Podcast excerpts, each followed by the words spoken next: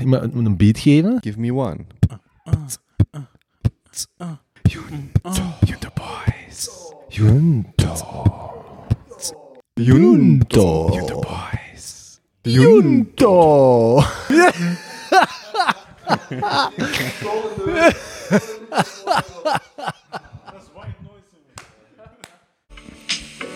It's so baby. Wie, wie zingt dat? Um, wie zingt dat? Ja. Junto Boys. Is zo. Allee, gasten, kom aan. Mm-hmm. Op mijn eigen show, kom aan, beginnen. Op mijn eigen show. Ik heb dat op, ik heb dat op vinyl, hè. Ik ga dat op mijn verjaardagsfeestje opzetten. Ik heb ook gisteren het album van Drake gekocht, dus dat gaat ook opstaan. Je kunt dat gewoon ook op Spotify spelen, trouwens. Allee, Pasha, verwelkomt het publiek. Dat is echt wat we hier aan het doen zijn. Hij heeft al stress dat hem zijn controle moet ja. loslaten, hè. Je gaat ja, dat helemaal moeten afratelen. Weet je, dat is de laatste keer dat je nog tussenkomt in mijn show, hè. Ik heb het gehad. Kan ik niet garanderen. Welkom allemaal, welkom op de Bacha Show vandaag. Um, het heeft mij drie jaar geduurd, um, veel individuele gesprekken, ik heb veel zaadjes moeten planten, oh. maar ik heb eindelijk uh, goedkeuring gekregen om het eens te hebben over um, boeiende thema's. uh, want de luisteraars, uh, blijkbaar zijn de kijkcijfers aan het dalen, hebben ze mij ingeschakeld als laatste ritmiddel. Mm-hmm. Dus um, vandaag gaan we het hebben over... Um, Ja, niet over bitcoins alleszins, over uh, al de rest eigenlijk wat er leeft en heerst in de maatschappij. En um, ja, ik zit hier met mijn uh, prachtig voltallige equipe. Uh, Teun is zelfs speciaal oorgelogen voor deze podcast uh, vanuit Portugal. Um, dus ik ben heel blij, Teun, dat je hier ook bent. En uh, ja, goed. Uh, we gaan gewoon uh, clichés doorbreken. We gaan geen stressmomentjes doen. Uh, Benny, sorry, drink al maar een beetje van je bier. Um, we gaan er gewoon in vliegen. Ik heb een uh, achttal vragen voorbereid. Uh, die gaan vandaag gaan over verschillende thema's. Um, voornamelijk uh, rond uh, persoonlijkheid, uh, ge- gevoelsmatig, een beetje rond, rond relatie. Um, want uh, dat kan wel interessant zijn om uh, vijf gasten daar eens over uh, te horen spreken. Mm-hmm. Dus um, goed. Ik zal ondertussen ook de sfeer iets uh, ah, ja. gaan maken. Iets woeler. Mm. Het is hier uh, inderdaad wel gedempter nu. Mm. Uh, iedereen... Uh, Kijk mij ook aan uh, met hun... Uh, het voelt echt als een praatprogramma. Ja, inderdaad. Ja, ik vind... Op de radio, radio twee wel. Ja, Radio twee? Ja. Ja. We zijn ook ja. allemaal aan het drinken. Dat is ja. leuk, zoals op de zaterdag opnemen. Inderdaad, ja, zo, zo is het anders. Mm. En ik weet niet, ik krijg zo ineens het woord zaadvragend. Ik vind dat wel... Vragende ogen, ik weet niet hoe dat, dat ineens in mij opkwam, maar jullie kijken allemaal zo naar mij, dat is wel leuk. Ah, dat is schoon. Uh, ja. Mm. Uh, maar goed, we gaan het ijs breken, uh, lieve heren. Um, Stel dat jullie um, graag zouden willen vertrekken naar het buitenland om een uh, li- nieuw leven te beginnen. Mm. Ik ben heel benieuwd waar dat jullie ja, terecht zouden willen komen en waarom gewoon... Um... Libanon. Oké. Okay. Naar uw roots. Jij zou graag naar mijn roots willen gaan. Ja. Oké. Okay. Op zoek naar de familiehistorie van uh, Pasha. Mm. Een beetje archeologie. Hè. Ja. Het mysterie ja. ontrafelen. Ja, jij zit, ja? Echt, jij zit echt legit het grootste, een van de grootste mysteries die ik ooit in levende lijf heb gezien. Oké, okay, kun je dat een beetje kaderen? Want, um, ja, ja, ik kan... Uh, speciale ik, uitspraak. Ik, ik weet niet, jij, jij zit altijd zo op plekken waarvan ik denk, um, die hoort daar niet. Ja, maar ik wil... Ik, ik, ik, ik, ik zou graag willen dat in deze podcast respect wordt omgegaan met mij. Daarnaast... Oh. Ik... Allee, jongen, is litigatie is vandaag juist compleet met dat hem deze mag doen en dan gewoon... Ja, ik, ik wist dat jij handig waart, maar dat je daaraan bij het federaal parket mocht gaan werken, dat wist ik ook niet. Ja. Maar nee, oké. Okay. Okay, het is uw show, sorry, sorry. Ik wil niet naar Libanon. Ah. Uh, ja, nou, waar, nou, waar zou je dan graag willen verhuizen? Als het niet België is, of Limburg? Uh, Wallonië? Uh, nee, ik denk ander land. Ja, maar wij zijn allemaal jonge gasten en uh, ik weet niet, we zitten toch zo in dat remote wereldje, we vinden dat leuk om zo aan onze horizon te, te verbreden. Dus. Hij heeft net een huis gekocht, ik heb een huis. Hij zit gewoon op buitenland, Nie- niemand van ons gaat hier zo nog ver weg gaan. Hè. Maar jullie zijn allemaal aan het zeggen van, ah, dat gaat hier zo slecht en we moeten, allez, we moeten misschien uh, andere landen doen, voor, waar we geen belasting moeten betalen. Dat zijn rescue missions, hè? Dat is niet plan A, dat is plan B, C en D. Oké, okay, maar pak dat plan B je plan A wordt. Mm. Waar, waar eindigt je dan? Goeie vraag. Ja, jij hebt het al gedaan. Ja, maar niet naar mij kijken. Ik ga als laatste antwoorden. Ja. Komen jullie maar met een plan. Ja. Ik, had, ik had Nederland staan. Echt? Ja, dat mag. Dat mag. We gaan niet ik heb er twee. Nederland of Bhutan? Bhutan raakt je toch niet binnen? Ah, wel, nee, daarmee. Ik wil daar wel eens gaan zien. What makes it, what makes it so special? Ja, waar ga ik niet binnen? Moet je een visum, speciaal visum voor hebben of zo? Dat is zowat het onofficiële of het officiële gelukkigste land ter wereld. Dus die hebben zo... Ja, heel die maatschappij is, of die een regelgeving is opgebouwd rond het maximaliseren van de mensen hun geluk. Dus daar hebben ze geen B B P, maar een B H P, Bruto Happiness Product, of Bruto Happiness Index. Seriously? Ja, ja. Dus dat bijvoorbeeld, daar dorpen die daar, daar hebben ze voorgesteld van, ja, we kunnen met elektriciteit, masten, elektriciteit, continu elektriciteit tot bij jullie brengen, maar dan wordt jullie bergkam vervuild, het zicht, doordat daar, ja, elektriciteitskabels komen op te staan. Die zeggen, oh ja, nee, is niet anders, oké, okay, we houden liever van ons bergen, en dan komt dat er niet. Dus die, die kijken niet noodzakelijk naar economische output, maar naar het geluk te maximaliseren van hun bevolking. Dus dat lijkt me wel cool. Maar Nederland... En waarom Nederland? Jongen, ik ben echt... Je hebt zo, uh, hoe noemt dat, een ang- anglofiel? Zo iemand die dat iets met Engeland, heel veel met Engeland... Mm, anglofiel. Of... Anglofiel. Ja. Ja. Ik ken dat een beetje met Nederland. Ja, dat is, ik vind dat echt de manier waarop die maatschappij echt rete strak wordt gemanaged, vind ik echt... Ja, dat gaat goed op mijn innerlijke controlefreak, hè. Ja. En kunt je daar voorbeeldjes van geven? Oneindig. Van die innerlijke controlefreak? Ja, van Nederland, ja. ja. Uh, ik kan er mij niks bij voorstellen. Ik weet Allee, de laatste tien jaar, of de laatste paar jaar, parkeren die waar wij elk jaar zo wel met een paar miljard in de min gaan op, ons, uh, op onze balans als natie. Zijn die zo al een jaar of tien gewoon een paar tientallen miljarden surplus aan het, aftik- aan het aftikken. Je bedoelt de begroting of wat? Ja, uh, dus die, die hebben de laagste overheidsschuld van heel Europa.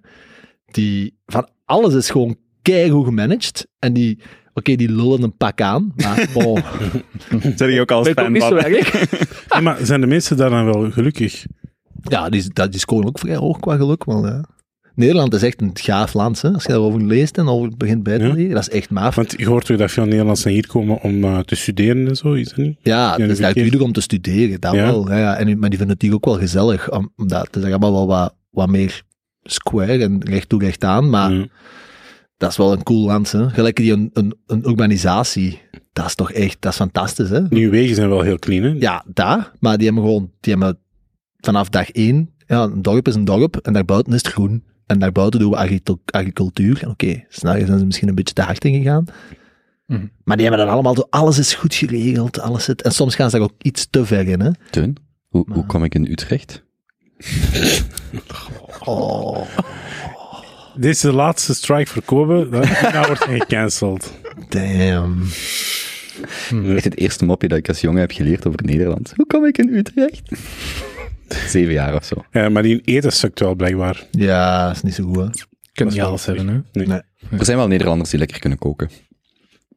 Maar de algemene cultuur, culinaire cultuur, is uh, niet zo... Zeg zo, Herman is een Nederlander. Ja, die is blijkbaar ook gecanceld nu. Maar ja, iedereen wordt gecanceld. Waarvoor? Gecanceld. Dus nu ga je gewoon een Belgisch een restaurant niet meer open doen in België, heb ik gehoord. Ja, omdat er blijkbaar keiveel slechte reviews waren ook. Ja, eentje. Maar ik hou van die gast. Ik vind het ook zalig. Toffe kerel. Hmm. Maar over zo het geregeld van die steden, die, hebben, die doen ook heel veel rond het uh, wandelen en het fietsen. Er is ook een keigoed YouTube-kanaal over, Not Just Bikes. Dat is echt, als je zo wilt zien over waarom dat Belgische steden en Amerikaanse steden sukken en waarom dat Nederlandse Even tussendoor. Steden de shit zijn. Ik ga stoppen met uw YouTube-aanbevelingen te checken, want ik heb deze week weer legit anderhalf uur naar vaatwastabletjes ja, zitten kijken. Ik weet ik heb exact mijn, welk filmpje. Ik weet exact welk. Open gedaan, zuiver gemaakt, gezien ja. of ik pre-wash heb en echt heel, heel de shebang dat ik echt dacht, Jonas, what the fuck. Dat is een driedelige YouTube-serie over uh, vaatwas. Ik heb de eerste twee gekeken. Er zit een GoPro in een vaatwasmachine. Nee, nee, nee, gewoon over... Ja. Je kunt zelfs niet samenvatten waarom, maar dat is een paar podcasts Scho- geleden. Het is gewoon een nerd komen. Die veel te graag, veel te goed gaat op technische dingen, zoals wij zo... Op details, maar echt zo... Ja, meer en, en vooral zo van die dingen, zoals ik het snap, zo de dagelijkse dingen die je eigenlijk niet doorhebt, hoeveel mm-hmm. makkelijker of efficiënter je die zou kunnen doen dan de manier waarop wij ja. die doen.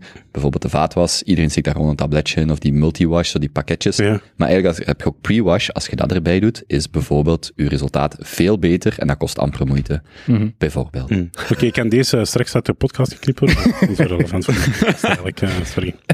In ieder geval, Jonas was een punt aan het maken over uh, Nederland. Ja, nee, nee, dat die steden mega goed geregeld zijn, zeker voor de fietsers en zo. En dat Amerika daar het compleet tegenovergestelde is, dat je daar nergens geraakt te voet. Alles is daar voor de auto te doen. Die hebben daar helemaal niet zo, die centralisatie. Daar zijn alles stripmalls, gewoon grote steden met malls erlangs en afzien. Mm. Je kunt niet fietsen, je kunt niet wandelen. Oké, okay, dus Benny wordt naar Nederland, Jonas, van of, of, graag of Bhutan, hè? Of Bhutan, maar, maar dat graag ja, niet. Dat wil ik ook nog... Is dat niet gewoon dictatorpropaganda, of is dat echt... Ik... Nee, dat is wel legit. Ja? Ja, ja. Tom dat, dat is toch daar. Ook een... Tom Waas is daar geweest, maar jij ze Waas en zo. Maar staan ja, ja, er offscreen dat, zo aan... Dan is het echt legit. Ja. Nee, nee, nee. Ik heb al een paar documentaires gezien, ook van die, die, die premier interviewen en zo. Dat is echt gewoon een, een boeddhistische monnik. Ja, ja. Ja, dat is okay. Echt, die zijn echt heel legit. Oké, okay, heel crazy. Cool. Ja. Uh, ja, bij mij hangt het vooral af van context en dan een proces van eliminatie. Als het zo voor een paar jaar is... Wow. Ja, hey, hier is over nagedacht. We zijn voorbereid of we zijn het niet. Dus uh, als het gaat over zo, ja, eens een jaartje of drie jaar, dan kan het echt heel veel zijn. Maar je hebt gevraagd om te verhuizen.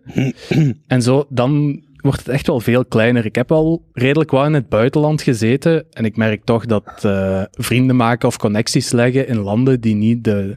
waar je ten eerste niet de taal supergoed beheert, op, ja. op native niveau, en ten tweede iets of wat gemeen hebben met die cultuur, dat dat toch echt wel heel lastig is. Mm. Dus dan kom je heel rap terecht bij ja, westerse cultuur, dan schiet er al een pak minder over. Je hebt uh, Europa, Amerika, Oceanië en zo. Dan mag je het ook nog wat goed weer hebben. Dan schiet er nog wat minder over, maar eigenlijk komt gewoon heel snel terecht bij Nieuw-Zeeland. Nieuw-Zeeland. Maar direct. Als, dat, als ik gewoon iedereen kon teleporteren van hier naar Nieuw-Zeeland, dan zou ik daar geen twee seconden over nadenken. En we hebben daar ook serieus over nagedacht om op langere termijn of, of om, da- om naar daar te verhuizen met elke dan. Maar dan komen dingen als familie en vrienden en zo allemaal boven. Als die allemaal niet bestonden, als... Als Poetin nu doorzet en Europa is weg, dan kunnen we wel naar Nieuw-Zeeland verhuizen. Dus, uh, dat zijn ja? There's always plan B. Opties, opties. Nee, maar die mensen daar zijn zo vriendelijk. Niemand is daar bezig met de rat race. De natuur is magnifiek. Het weer is prachtig, het hele jaar door. Er is echt geen reden om daar niet naartoe te verkassen. Het is gewoon zo scheitenver. En het is moeilijk om daar binnen te geraken, toch? En het is moeilijk om daar binnen te geraken. Dat is een beetje zoals in Amerika. Je moet ofwel een goede job hebben, die dat ze daar nodig hebben, ofwel gewoon ja, een miljoen of weet ik veel hoeveel kunnen neerkletsen. En dan gaat ze ook wel binnen. Oké, okay, nice. Nieuw-Zeeland, okay, direct. Goed. En ik denk realistisch gezien, want daar hebben we ook al veel over gepraat, om zo... Uh, dat zie ik nooit gebeuren. Gewoon omdat het leven nu goed is. En ik wil ja. niet verhuizen naar Nieuw-Zeeland. Maar om zo half mijn tijd door te brengen in een warm land in de winter en dan terug te komen, zie ik nog wel gebeuren. En dan ga ik gewoon de oude mensen achterna naar Tenerife of zo. Ergens in de zomer daar zitten. Eh, in de winter daar zitten. En dan terugvliegen. Je zou dat nu al doen. Je zou zelfs op deze leeftijd nu al in Tenerife een half jaar of een paar maanden doorbrengen. Twee, drie maanden of zo, ja. Ja. Maar wat gaat je dan doen? Als je in Tenerife zit. Wat, wat doet jij in, Spa- ja, in Portugal, in Spanje? Wat, ja, wat, wat doe je daar? Wat doe je gewoon hetzelfde. Hè? Genieten van de zon, uh, in de zee bezig zijn. Ja, Teun, wat doe je zo eigenlijk? Exact. Ik heb de vorige aflevering beluisterd. Dat is toch vooral niet opgroeien, als ik u dat hoorde zeggen. Niet opgroeien. Ja, Peter Pan-syndroom. Ja, gewoon, ja, inderdaad. Dat is toch gewoon het leven uitstellen. Oh. Kom buiten, nog vijf minuten. Hoe oud zijt je? Nee, sorry. Ja, zo kun je er naar kijken, als je wilt. Als je wilt. Eh, ik was vroeger altijd heel hard beïnvloed door die uh, four-hour workweek van Tim Ferriss. Ik had op mijn vijftiende gelezen en ik denk dat dat wel een enige impact heeft gehad. En die spreekt er altijd over zijn ideal lifestyle. Dus wa- wa- in welk land moet je gaan wonen om met een lager inkomen de ideale levensstijl te, te leven? En hoe ziet die ideale levensstijl er dan uit? Als in, wat is de hobby die je doet? Zijn dat tangolessen? Is dat surflessen? Uh, zit je massagecursus aan het volgen? Ik weet het, ik weet het niet. Maar als je dat dan optelt, kom je eigenlijk heel vaak aan een veel lager bedrag uit dan dat je voor ogen hebt. Uh, om je ideale levensstijl te, te leven in een land waar dat je... noemt hij het altijd, een arbitrage doet met uw, met uw loon. Hmm. Dus een arbitrage mogelijkheid hebt met uw, met uw, met uw westers loon of met uw remote inkomen. Um, dus dat zou ik aanraden, als je dan toch wilt verhuizen. Dus jij zou ook Portugal pakken ook? Of niet per se? Ja, ik, ik zit nu perfect. Dus ik surf twee uur per dag. Daarmee dat ik ook vraag van, wat zou je dan doen? Hmm. Um, ik denk wel dat je iets moet hebben om te doen in dat land, want anders is het moeilijk om, om grond te vinden. Hmm. Lijkt me. Maar in elk land waar je zit, kun je wel allee, iets doen van hobby. Ook al, tuurlijk. Allee, je vindt overal toch je weg, hè? Dat is waar, hè? Maar je moet er ook kunnen... Als je echt gaat over verhuizen, moet je daar ook kunnen aarden, hè? En ik denk dat dat het moeilijkste is in heel veel landen. Zo Thailand en zo klinkt allemaal super cool. Ja, klinkt relatief oké. Okay. Maar om daar echt tussen die gemeenschap op te gaan, is denk ik heel moeilijk. En mm, maar ik snap wel dat je zegt, van native language moet wel goed zitten, want dat is wel belangrijk. Ja. Hoe is die Portugees? Onbestaand, voorlopig. Of je zit tussen de expats, dat kan ook. Oh, ja. Maar, die, ja. Ja. Nou, maar het is echt een bubbel waar ik zit. Ja. Ja, eigenlijk leger dan dat wordt het ja. niet, hè. Hm? Leger dan dat wordt het. Ja, inderdaad. Dat is al expats. Ja, toch? Ja, dude. Kobe, naar nou waar zou jij gaan? En liefst zo rap mogelijk. Bang. Ik vind, ik vind dat heel moeilijk, omdat taal voor mij heel belangrijk is. Ik vind, uh, ik vind het heel leuk om in Vlaanderen te zijn. Ik zou dan kunnen zeggen, de landen waar ik de taal spreek, en dat is dan Portugees of Duits, dat zou wel gaan, of Engels dan. Dat is uh, toch wel een groot deel van, uh, van ja, de regel, ja. Zeker met dat Portugees. Ja, ja. Maar of je er dan echt kunt aarden, dat is dan... Ik denk dat Brazilië zou dan, denk ja. ik wel, dat een plek is om je af te zonderen. Ik denk, als, het echt, als je het mij echt zou vragen, ik zou er met tegenzin gaan wonen, maar waarschijnlijk Zwitserland. Omdat Zwitserland relatief saai is. Mensen zijn niet zo vriendelijk. Maar ik denk dat dat wel alles samengenomen voor een Europeaan de beste plek is om te zitten. Een beste, op, op, op welke score? Waar, waar, waarvoor op, optimaliseert je dan? Ja, dat zijn een bende racisten. Dus eens je daar binnen zit, eens je daar binnen zit, zit je in de club. Ik, ik zit hier verkeerd. Hoor. Maar dat is, dat is gelijk Nieuw-Zeeland. Sorry, dat is echt hoe vaak dat je... Je moet eens met mensen praten van exclusieve landen en hoe vaak dat je die eigenlijk super... Ik was in Groenland. Die zijn super racistisch naar buitenlanders, hè. Maar ja, ja. Die, naar die Denen, naar mij. Die, allee, niet naar mij persoonlijk, maar ik praat met die mensen die echt zo bollen het allemaal af, hè. Dat is ons land. Jullie vuile, blanke... Dit, als je racisten wil horen. Maar ik, wat mijn punt is, iedereen die een bepaalde...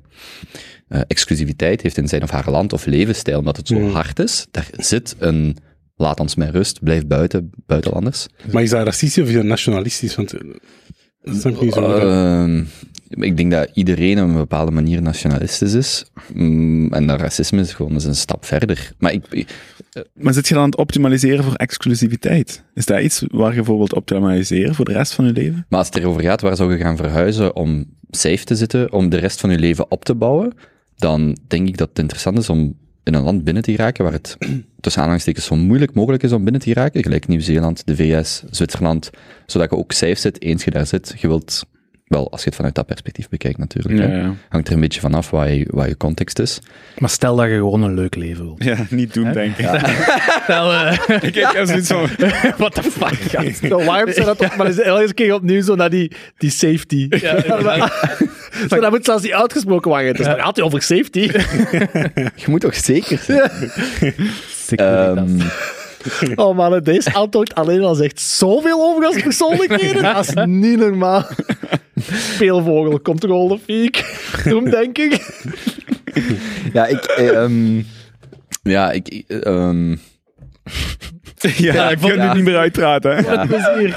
Jij zit in Zwitserland, mooi. Ja, Zwitserland. Pasha? Ja. Jij? Um, ja, sowieso is dat heel moeilijk, omdat je... Ja, ik vind Libanon, dat is mijn, dat is mijn home country, ik mis dat heel hard, dus sowieso trekt me dat aan. Qua eten, qua cultuur, dat ligt allemaal bij mij. En als je dan spreekt over native language, ja, dat is ook een beetje mijn, mijn, dat is ook mijn taal. Dus ik zou Libanon ook wel pakken, maar ja, dat heeft gewoon te veel problemen om te zeggen dat ik daar een heel uh, comfortabel leven of zo zou kunnen leiden. Tenzij uh, ik van hieruit in Libanon zou kunnen werken of zo. Hm. Maar zou je dat waard zijn?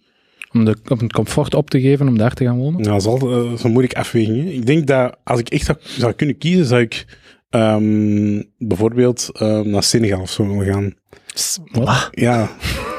Okay. Wat is er te Wat? vinden in Senegal? Ik, ik heb iets met Afrika. Ik vind dat echt ik vind dat supermooie landen. Um, maar bijvoorbeeld Senegal... Ik ga Hoe vaak zit je al in Afrika geweest? Wat is? Waar zit je al in Afrika geweest? Verschillende landen, maar... Zoals? Nooit gewoond, heel kort. Um, in Addis Abeba... Hmm. Um, Wat is dat zelfs? Ja. Ken je dat niet? Nee. nee. Is dat een land? Zijn je land aan het verzinnen, Basje? uh, nee, maar ik ken Afrika niet zo heel goed. Maar ik... Jongen! Ik heb er nooit gewoond, maar... Het klinkt goed. De... Echt, Jan?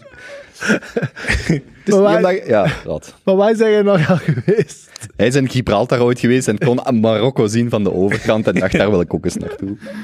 Ik ga er dus niet op ingaan als je mij belachelijk maakt op mijn eigen podcast, maar goed. um, nee, maar ik heb dus verschillende, verschillende landen gezien in het Afrikaans continent en uh, wel vanuit, als vanuit toeristisch standpunt, maar ik vind, ik vind boos zo... Um, maar wat is er... Uh, je bent veilig hier. Ja, maar. Ik voel me niet veilig.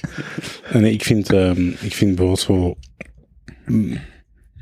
De warmte... Allee, er zijn heel veel problemen in, in Senegal, waar ik eigenlijk al uh, langer naartoe wil gaan, is omdat er qua muziek interesseert mij dat. Dus, uh, twee vrienden van mij zijn daar muzikanten, die, die, uh, die rijden daar rond, en die doen verschillende clubs. Um, en ik voel daar gewoon een of andere connectie met dat, met gewoon de cultuur, met dat land. Maar ik heb er nooit geweest en ik vind het heel moeilijk om te zeggen, ik zou in dat land willen wonen als ik er nooit echt uh, uh, lang heb gezeten. Dus daarom zou ik gewoon heel snel kiezen naar, om in Libanon of zo te gaan wonen. Of uh, bijvoorbeeld in, uh, in Italië, waar ik mij ook super goed voel. Maar ik wil zo een beetje out of the box denken. Ik wil zo hmm. iets anders. I S S. Trouwens, een vraagje. Um, voelt jij... Uh, maar dat was... Ja, oké. Okay. Voelt jij, voelt jij een soort van uh, uh, aantrekkingskracht van Libanon om als, als um, emigrant uh, dat land mee te gaan opbouwen, vormgeven, om daar als jong persoon terug te gaan? Een beetje de... Ofwel het sionisme in extreem geval, of nu bijvoorbeeld Oekraïners die dan naar o- Oekraïne gaan. Heb je ook zo'n soort gevoel, soortgelijk gevoel? Uh, pff, ik heb dat niet echt, nee. Hmm. nee. Er, zijn, allee, er zijn te veel problemen waar ik zelf... Uh, ik, zou, ik zou die strijd gewoon niet willen aangaan. Um, Libanon is gewoon... Libanon is een heel mooi land, maar dat zit in zo'n delicate situatie. En als je dat een beetje opvolgt, dan weet je gewoon dat dat, dat dat niet gezond is om daar op te groeien. Om je kinderen op te voeden. Iedereen vertrekt daar ook gewoon, dus... Ja, heel die brain drain, dat er daar, dat er daar gebeurt, ja, waar moet ik daar mijn kinderen gaan zitten opvoeden? Hmm. Trouwens, over, over, over dat, als ik heel even mag inspreken, inpikken, in Groenland, één op de uh, um, drie kinderen zijn mishandeld, één op de vier zijn misbruikt. Jesus fuck. Ja, als je... Ja, dat is het. Ah, ja. Jij wilt naar daar? Dat is heel exclusief. Nee, nee dat, is, uh, dat is om het te zeggen, dat zijn niet landen waar je kinderen wilt opvoeden. Ja. Oh. En hoe komt dat? Is dat niet gewoon een heel hard land ook? Tegen... Ook, maar ik, ik, ik denk vooral heel snel gemoderniseerd. Te snel gemoderniseerd. Maar dan en... spreken we dan over eigenlijk inheemse bewoners die... Ja. Ah, ja, oké. Okay. Um, Ik denk dat dat, dat, is, dat is op, op vijftig jaar gemoderniseerd. Dat is eigenlijk vanaf de Tweede Wereldoorlog uitgebouwd. Voor de, er was geen directe route van de V S naar Europa. Groenland heeft veel gefunctioneerd, dus de Amerikanen hebben dat land opgebouwd. En dan in de jaren zestig hebben de Denen dat massaal gekoloniseerd, afhankelijk van wie je het vraagt. En die zijn, heel, die zijn eigenlijk op, op, tacht, op vier generaties gegaan van jagers-verzamelaars naar... Uh, nu moet je in grote getallen samenwerken. En daar zit heel veel alcohol, uh, alcoholisme. Mm-hmm. Heel veel zelfmoord. Ik denk dat dat... Mijn gids zei dat dat land was uh, met het hoogste aantal zelfdodingen. En dan kwamen we voorbij een graf in uh, Kangerlussuaq, de internationale luchthaven. Ah, hij was met z'n aan het rondrijden en hij zegt, ja, daar boven op de berg is een graf, daar liggen acht mensen. Uh, vijf daarvan hebben zelfmoord gepleegd. um, no shit. Dat is dat. Dus, gezellig zeg. Ja. Jesus. Veel mensen die zeggen, oké, okay, we groeien op, maar onze kinderen voelen we hier niet op. Ja. Weg. Ja. Ja. Dan kom je al naar België. Bijvoorbeeld. Wat is het langste dat je ooit in Libanon bent geweest? Paar maanden, nooit een jaar of zo. Oké. Okay. Want als kind zijn je daar ook nooit langer gewoond of zo? Nee, mij wel kort op, kort op vakantie geweest, maar ja, mijn moeder wou ook echt dat ik hier, dat ik in België uh, echt mijn thuisbasis of zo had. Die wou mij nooit langer dan vier maanden of vijf maanden in Libanon laten. Hm. Hm. Zeg maar mannen, nu dat ik um, acht maanden weg ben geweest, we hebben elkaar enkel gezien in Italië. Hebben jullie het gevoel dat de, dat de band is aan het verwateren? Oef. Oh, maar ja, niet echt. Met jullie, met u. Ja. Ik, weet, ik, ben, ik ben wel niet op de hoogte van de laatste feitjes. Nou niet, maar we hebben wel contact, maar... Ja, verwateren is misschien niet het juiste woord. Maar wat ik wel merk, is dat zo... Ja, vorig jaar zag ik u wel meer. Dus je bouwt wel meer gemeenschappelijke herinneringen op. En dat is voor mij zo wel een beetje de criteria van... Um, ja, als je echt je, je, ja, moet ik dat zeggen? Ik, ik, want wij sturen nog keiveel bijvoorbeeld, hè, dus wij horen elkaar nog heel veel, maar... Cute. Ja, onze, toch onze... gewoon in het algemeen, ook in die groep, dat is toch bijna dagelijks, hè? Onze chat is niet cute. Nee, onze chat is niet cute. Maar heb jij zelf het gevoel dat, jij, dat er verwaterd is tussen maar, ons? Tuurlijk, ik... I, als jullie allemaal volmondig nee had geantwoord, dan hadden we het antwoord duidelijk gehad, maar het antwoord is niet volmondig nee. Tuurlijk, want je kunt niet gewoon altijd dezelfde grappen maken en dezelfde herinneringen blijven opbouwen en op de hoogte zijn van de laatste nieuwe trends en weetjes en hmm. ontwikkelingen. Maar ik vind, dat is voor mij niet per se waar een vriendschap ronddraait. Ik heb zo, maar dat is, want dat is dan zo mijn idee daarover, is als ik iemand graag heb als vriend, dan voel ik niet dat een vriendschap afbrokkelt, omdat je die uh, een maand, een half jaar, een jaar, vijf jaar bij wijze van spreken niet hebt gehoord. Natuurlijk... Er zijn bijvoorbeeld mensen die ik echt al jaren niet meer heb gezien, die ondertussen kinderen hebben. En dan voel je wel van, uh, om dat nu terug op te pikken is moeilijk. Maar je hebt een bepaalde waarden en normen die overeenkomen. En als je elkaar dan terugziet, ja, dan komt dat heel snel terug of zo. Absoluut, absoluut. En, en dat vind ik bijvoorbeeld, om, om gewoon het voorbeeld van die vriend in Groenland te geven. Ik, zie die, ik hoor die niet zoveel.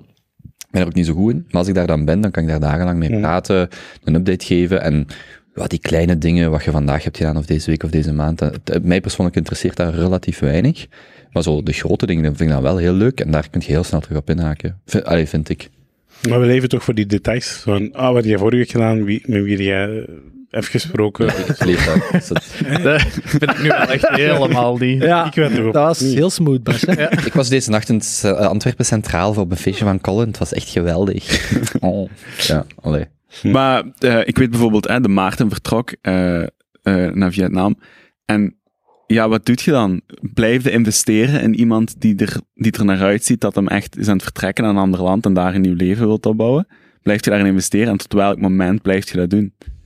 Dat is zo de vraag die ik, die ik mij afvraag of jullie die niet stellen. Maar heb je liever dat wij het contact gewoon expliciet verbreken? dat, dat jij het niet zelf moet zeggen?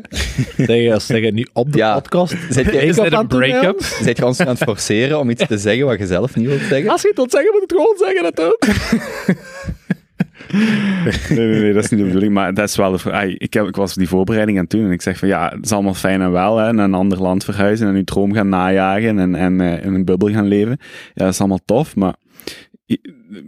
wat voor verantwoordelijkheid voelt je tegenover je ouders? Wat voor verantwoordelijkheid voelt je tegenover je vrienden die je soms van je zesde kent? Hè? Blijf daarin investeren. Mm. Hoe vaak kom je terug? Maar draai het eens om. Hoe ervaar jij dat? Ja, ik stel me daar niet heel veel vragen bij. Ik heb er niet heel veel moeite mee. Nee, om... dat zal niet. Het leven is gewoon is één groot paradijs. Dus, en soms vraag ik me af, wanneer gaat de terugslag komen? Of komt de backlash? Je zit er ook aan het wachten of zo. Ja, ik ben er wel... Winter is coming, hè? Ja, dat is het gevoel dat ik heb. Straks is die zon voorbij en uh, kun je niet meer elke dag surfen. Of... Um, dus ik, ik, ik... dat zijn wel vragen die ik me stel, ja. Mm-hmm. Maar hangt toch ook superveel af voor of je voor jezelf beslist hebt, dit is voor een jaar of voor een korte periode, of het is echt voor altijd en ik blijf in Portugal. Of dan, als dat nu is voor een jaar, twee jaar, drie jaar, maakt dat denk ik echt niet superveel uit. Dan pik je dat wel terug op als je terug bent en je klikt wel terug in elkaar. Als je echt gaat verhuizen, dan moet je je afvragen, ja, ik denk nu, je tijd. Zeker met die sport, ik denk dat er een levensstijl is gevonden waar ik niet snel uh, vanaf wil. Mm-hmm. Dus het zal altijd ergens aan de kust blijven of in de bergen, denk ik. Ja. Wat ik wel merk, naarmate dat ik ouder aan het worden ben, is dat, um, en dat je erover leest en zo, en dat je daar bewust over nadenkt, is dat ik probeer, ook min, ik probeer wel minder te optimaliseren de laatste maanden en jaren voor uh, korte termijn happiness. En soms maak ik echt beslissingen of stel ik mijn, uh, mijn prioriteiten naar gelang het vermijden van... Um, uh, dat je ooit heel veel spijt gaat hebben van dingen. En een heel goed voorbeeld daar rond voor mij is uh, uh, genoeg contact hebben met je ouders. Omdat ik denk dat je ooit, en ja, we hebben het daar al dikwijls over gehad, die Wait But Why blog, um, die nou al gaat over die, uh, over die, um, die hoeveel tijd dat je met je ouders, allee, dat je eigenlijk vijfennegentig procent van alle tijd dat je ooit met je ouders gaat doorbrengen, je doorgebracht op je achttien. Ik zal die mee in de show notes zetten. Maar dat is voor mij zo'n heel goed voorbeeld. Dat probeer ik de laatste jaren echt veel te doen. En Jonas ook heet daar ooit een grote bijdrage bij gedaan. Mm-hmm. Uh, maar ja, allee, dat is zo wel iets waar ik probeer meer rekening mee te houden als ik mijn tijd nu ben aan het indelen. Van, ja, ja, oké, okay, dat is heel goed. Je kunt elk weekend met vrienden dingen gaan doen. Maar zijt er u bewust van dat je een tijd bijvoorbeeld met twee van de waarschijnlijk meest belangrijkste mensen ooit in je leven, qua, qua relatie en qua contact, dat die een tijd wel echt finite is. En dat je die dus ook altijd wel laat passeren. Allee, als je optimaliseert voor short-term happiness of zo. Zwaar. Ja. En een van de eerste dingen die je hoort, ik weet niet of jij dat nog weet, op die A F S-uitwisselingen, als je een jaar weggaat, en dat is dan maar een jaar, is het eerste dat ze u zeggen, is in die eerste paar maanden probeer niet te blijven hangen en mee te zijn met wat iedereen doet. Want dan zit je nog hier, nog ja. daar. Ja. En je blijft daartussenin. Ja. En zelfs nu met mijn verhuis naar Leuven, het is al moeilijk tussen twee steden om daar in sync te blijven, of met vrienden in Limburg in sync te blijven. Laat staan over landen heen, als je weet dat dat permanenter is, vind ik. Ik denk dat je jezelf in een stress of moeilijke positie brengt, of een, een limbo tussen twee statussen in, als je probeert ze alle twee te onderhouden. Dat is quasi onmogelijk, hm. misschien. Ja, honderd procent. Heb jij het gevoel dat wij um, dat we iets kunnen doen om je zo te betrekken of zo? Nee, nee, nee, nee. Het is, het is allemaal oké. Okay. Ja? Okay. Ja? En jij... Maar Teun, neem maar een momentje om daarover na te denken, hè.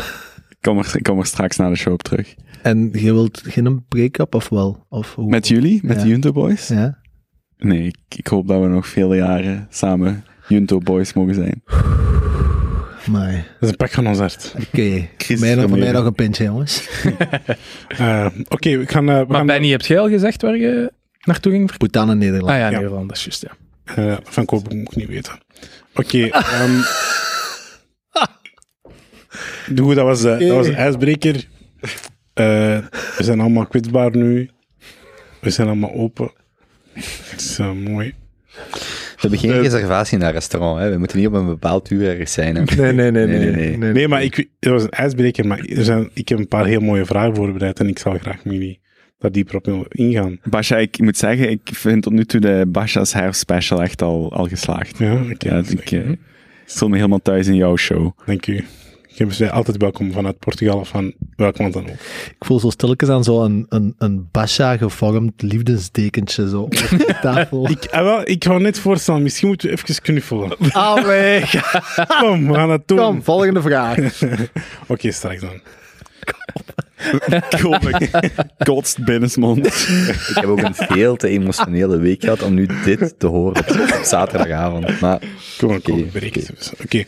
Daar gaan we het straks nog over hebben. Ik heb een leuke opinievraag. Maar, uh, ik had die gelezen op Twitter en ik vond dat echt een heel fijne vraag. Je bedoelt Clint. Koop eens draad. Jij mag deze vraag niet antwoorden. Pas de volgende vraag, als ik je terug toestemming geef, mag je... Allee, Basha, dat was grappig. Pak je zijn microfoon af. Oké, okay, dus...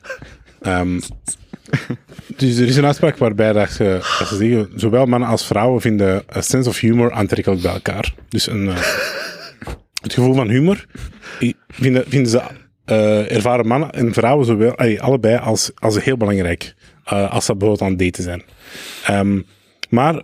Dat wordt verschillend omschreven. Dus vrouwen die vinden um, sense of humor belangrijk bij man als, um, als, als ze het gevoel hebben dat um, als iemand aan het, um, uh, aan het lachen krijgen. Uh, allee, mannen vinden, dat, vinden sense of humor belangrijk als iemand aan het lachen krijgen. En, um, nee, sorry, ik, heb, ik zit verkeerd. Dus vrouwen omschrijven het gevoel dat als iemand uh, hen aan het lachen kan krijgen, dan zijn ze gelukkig. Ze vinden dat leuk. Um, Je was toch goed bezig. Ja, hè?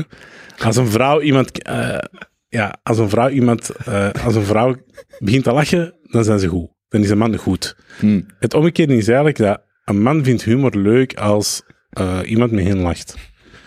Um, met hun moppen lacht. Ja, met niet hun om hem. Nee, lacht. Niet om, niet persoonlijk. Het is echt van, als man maak je mop, oh, ik vind die vrouw leuk, want die lacht met moppen. Um, en ik vind dat een leuke opinievraag, omdat gewoon vooral met jullie bespreken, want is dat iets dat jullie zelf ook ervaren? Van, ik vind de vrouw leuk als hij met mij lacht. Of, jullie, of is dat niet zo bij jullie? Ja, is dat een universeel ding? Of dat dat nu een man of een vrouw is. Als je de hele tijd moppen ligt te maken en die persoon die kijkt dat zo aan met een lege blik. Ja, dan is het niet echt gewoon chemistry. Nee, maar hoe, hoe zou je omschrijven als iemand, uh, als, als de aantrekking van humor bij, bij een partner? Hoe zou je dat omschrijven? Wat ik wel heel leuk vind, is als je met iemand... Um, als je gewoon dezelfde soort van humor hebt. Dus je zegt zoiets, of je, je, je maakt een soort van moppen, en zij speelt daar dan op in, of heeft dezelfde soort van humor, dat je zo heel de tijd wat tegen elkaar op zo... Uh, daar kunnen echt ver gaan. Kunnen soms dat echt honderd hilarisch was. Allee, naar wat het al leidt, vind ik. Maar als je kijkt naar die stelling, klopt die dan of klopt die niet? Ja, nee. Ik, allee, ik, maar wat je het nu omschreef, was precies anders hoe ik het interpreteerde als ik het las. Maar mijn definitie van een vrouw met essence of humor is niet een vrouw die dat veel bij mij lacht. Dat is een vrouw die dat goede moppen maakt. Oké. Okay. Um, dus jij vindt gewoon humor is dan gewoon, moet op hetzelfde niveau zijn. Je vindt een vrouw niet per se leuker als die ook moppen maakt of als die mee lacht, maakt niet uit. Jawel. Jawel. Gewoon als dat gewoon. Ik vind die leuker als, als, als die goed moppen maakt, ja. Als dat dezelfde humor is. Wat als je, wat als je met een vrouw zou samen zijn die, die beter moppen maakt als u? Oh, die u echt in, in de pan haakt. Zalig. Zalig? Ja, zolang is dat hij dat niet, als ik een minder goede mop, mop maak, zegt, amai, dat was slecht. Ja, dat is gewoon kut, hè. Maar als ik een mop maak, en die lacht daar ook mee, maar dan maakt die een mop dat gewoon nog grappiger is. Hij bij zijn vriendinnen, ja, dat was echt wel een slechte mop, hè, Patje. Sowieso. Ja, nee, je merkt dat je echt gemakkelijk aan het lachen. Maar, uh, ja, nee, ik zou dat zalig vinden. En hoe belangrijk is dat voor u dat uw vriendin grappig is? Dat die... Uh... de ene zinger naar de nu, andere eruit gooit. Humor is honderd procent een, een, een teken van intelligentie. Hè? Dat is exact wat ik aan het denken was. Als ik, ik, hm. ik vertrouw mensen niet die geen moppen, moppen kunnen maken. Of nee. die geen gevoel voor humor hebben. Mm. Of nergens gek kunnen doen. Ay, niet vertrouwen, maar dan heb ik zoiets van... Mm, zou wel eens een beetje leeg kunnen zijn. Mm-hmm. Maar niet iedereen laat dat toch ook gewoon zien. Allee, niet iedereen laat dat eerst zien, hè? Je humor. Je moet soms eerst doorgaan om iemand te vertrouwen, om dan te voelen, oké, okay, ik kan hier moppen maken of op mijn gemak zijn. En je moet ook eerst door die ruwe bolster, en als je dan al direct afhaakt van, oh, die is niet intellectueel. Ja, maar ik, ik zeg niet... Dat is wel zo. Je, doorheen een kennismakingsproces, hè, als jij iemand een maand lang leert kennen, en na een maand ja. merkt van, oké, okay, er is nog altijd geen, geen ene grap uitgekomen, het is vrij droog, ja, ja. dan... Maar je hebt toch ook verschillende types van humor? En dat Zeker. Moet ook een beetje matchen. Zeker. Allee, iemand die daar gewoon de hele tijd zo van die cynische moppen ligt te maken, ja, dat is ook humor. Maar dat is niet voor iedereen, ja. Dat is komen. Maar ik kan me eigenlijk inbeelden dat als er komen met zo'n wereldverbeteraarster die daar alleen maar eh, het goede wilt zien in de mens, ja, die kan ook humor hebben, maar dat gaat waarschijnlijk niet echt matchen, hè. Er was een... Oh, ik weet niet of ik dat durf vertellen. In Zeker, als je twijfelt, altijd doen. Ja, er, zo, er was een feestje van die, die dude waar ik bij was en die nodigt zo wat vrienden uit. En dat zijn allemaal Denen, dus ja, de probabiliteit dat die ook al allemaal vrij um, politiek correct zijn, lijkt mij dan iets groter. En op een bepaald moment wist ik, er kwam eentje iets vroeger en die werkte blijkbaar voor een, um, voor een de, de, de organisatie daarvoor gehandicapten en, en, en accessibiliteit of zo werkt of zo. En uh, ik had al een vermoeden dat ze ook vrij feministisch was. En op een bepaald moment zegt hij zoiets van... Um, um, die, die, ik weet niet meer, ze, ze zei iets waarop ik zo zeg, maar... Zou ik niet gewoon omdat je een vrouw bent? Maar, oh. maar ik, zei het ook om, ik zei het ook om te lachen, want ik keek meteen naar mijn maat. Of ik, ik insinueerde, het ging niet over haar, maar ik zei zoiets van... Is, zo het equivalent van... Zo, zo van vrouwenparking, ja maar... Je kunt dit niet redden, hè? Allee, je zei ja, om dit goed te praten, maar... Zo gewoon de vraag stellen, waarom denk je dat er vrouwenparkings zijn, ja, maar geen mannenparkings? Zo dat, dat, dat, dat type gesprek. Nee, maak het niet beter. Uh, okay, wat was die reactie? Je zag die haar kop, en die was echt zo even... Maar ik vond dat wel heel leuk om meteen zo naar de essentie te gaan, want daarna we, we waren aan het praten, en ik zei zo achteraf van, uh, heb ik u een beetje geschoffeerd? Hij zei, oh, niet een beetje, maar best veel. en, en, maar dat was wel, dus ik heb die twee weken laten zien, dat vond ik de tofste van allemaal, maar dat was wel meteen zo, even zo, poep, zo duwen, en ja, en, ja ik, vond dat, ik vond dat heel leuk. Ik weet wel dat die maat aan mij keek van, rustig, maar ja, ja. om zo gewoon even te zien van, ja, waar reageert hij op?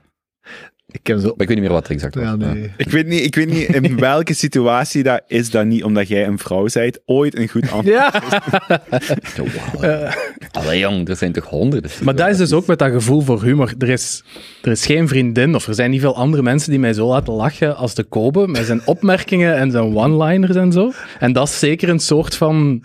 Ja, gevoel voor humor, of het uh, proberen te zoeken van humor in bepaalde situaties, ja, in sommige proberen. omstandigheden. Maar er is wel... In sommige, ja, niet ja. Altijd, het zijn niet altijd hits, hè. Je moet ja. blijven ik, proberen. Maar, want er is ook, in uw vraag is er ook een verschil voor mij. Ik heb bijvoorbeeld zelf... Ik zal mijzelf vaak het grappigst vinden wanneer ik... Nee, maar bijvoorbeeld wat ik als humor apprecieer... Het is dat daar moeten stoppen. Nee, nee, nee, luister.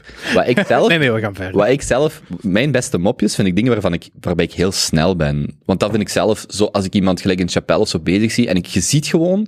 dat die, er is één ding van Sam Harris dat hij in een van die afleveringen... Dat ik echt denk van...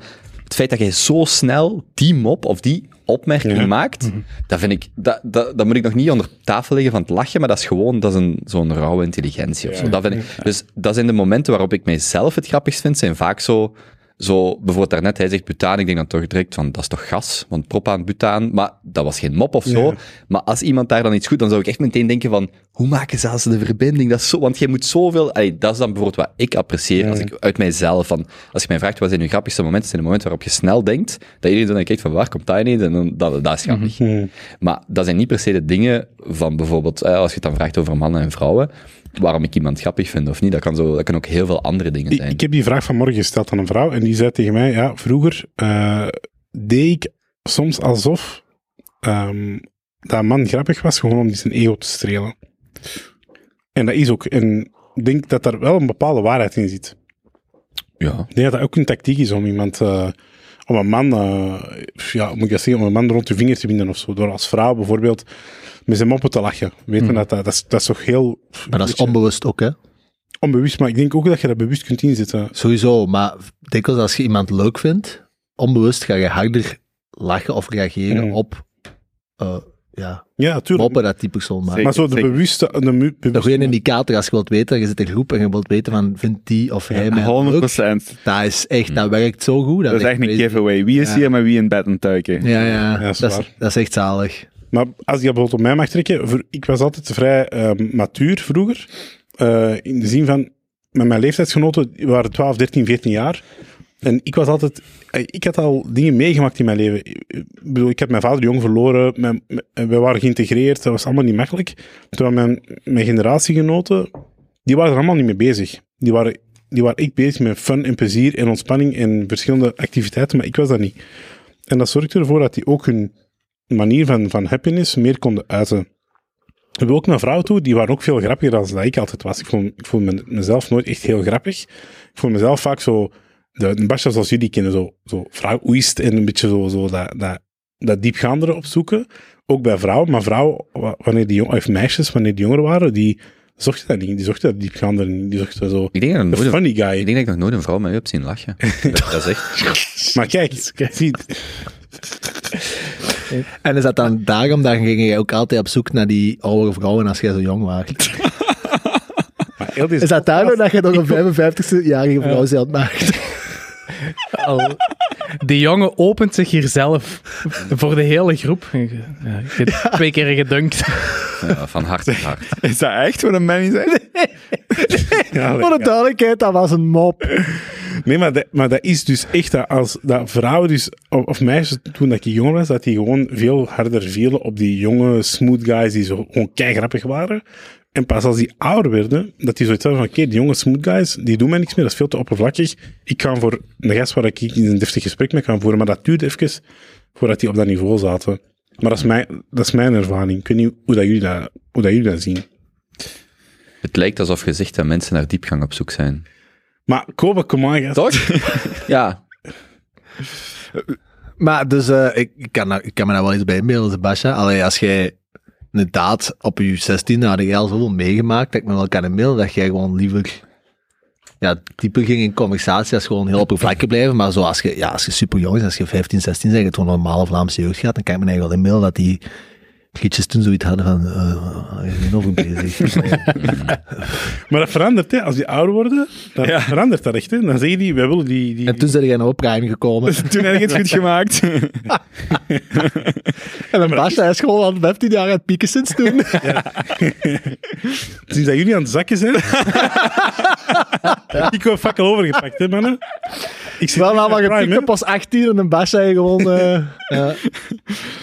Maar kunnen jullie definiëren wat je, wat je eigen soort humor is? Ah, dat is een goede vraag. Ik was wel net nog aan het denken, ik weet niet, het is zo'n een, een nevending. Wij waren onlangs op een avond, ik ga er voor de rest weinig details over zeggen, waarvan ik achteraf thuis kwam Uh, er was nog iemand bij en dacht van, ik ben wel heel hard, hard gelachen deze avond, maar wel een paar keer heel hard geweest.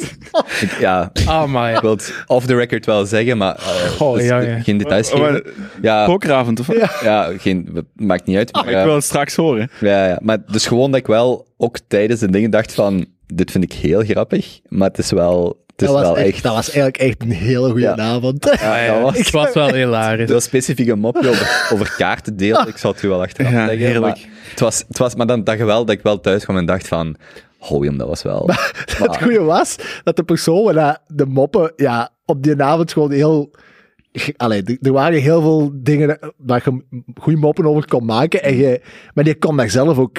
Die vond dat fantastisch. Ja, ja, ja, ja. En dan, ja, als je iemand hebt die dat wel graag van zelfspot houdt, en dan zet er een ja, Kobe in. Dat is geen, niet echt zelfspot, hè? Ja. Kobe maakt de, de mop over de persoon. Ja. En het grappige is, ik ben veel met Brazilianen aan het rondhangen, en die hebben ook ja. zo'n stijl, en die stijl, zij, zij noemen die stijl als uh, I rather lose the friend than the joke. Oh ja. ja. Uh, maar dat is exact wat Kobe doet. It all makes sense now. Sowieso. Zoveel klikt nu samen. I rather lose a friend than the joke. En wanneer heb jij in Brazilië gewoond? Uh, It all makes uh, sense. In mijn formative years. Duidelijk. zeventien jaar. Ja. Ja, ja. Zo snel en zo slim in the worst kind of way. Ja, ja. ja daar was echt, daar ben ik echt een paar keer mee aan het janken geweest van het lachen. Mm. Ja, ja. Maar wacht, u vraagt... Want was... Waar is u... Waar is u Uh, heb je een idee wat je eigen soort humor is? En als ik dan aan die vraag moet beantwoorden... Ik doe veel onnozele dingen. Heel veel van wat ik doe houdt niet echt steek. En ik laag daar ook zoveel mogelijk mee. Maar ook à la moment. Dus als ik iets doms doe, ga ik daar gewoon vaak verder in.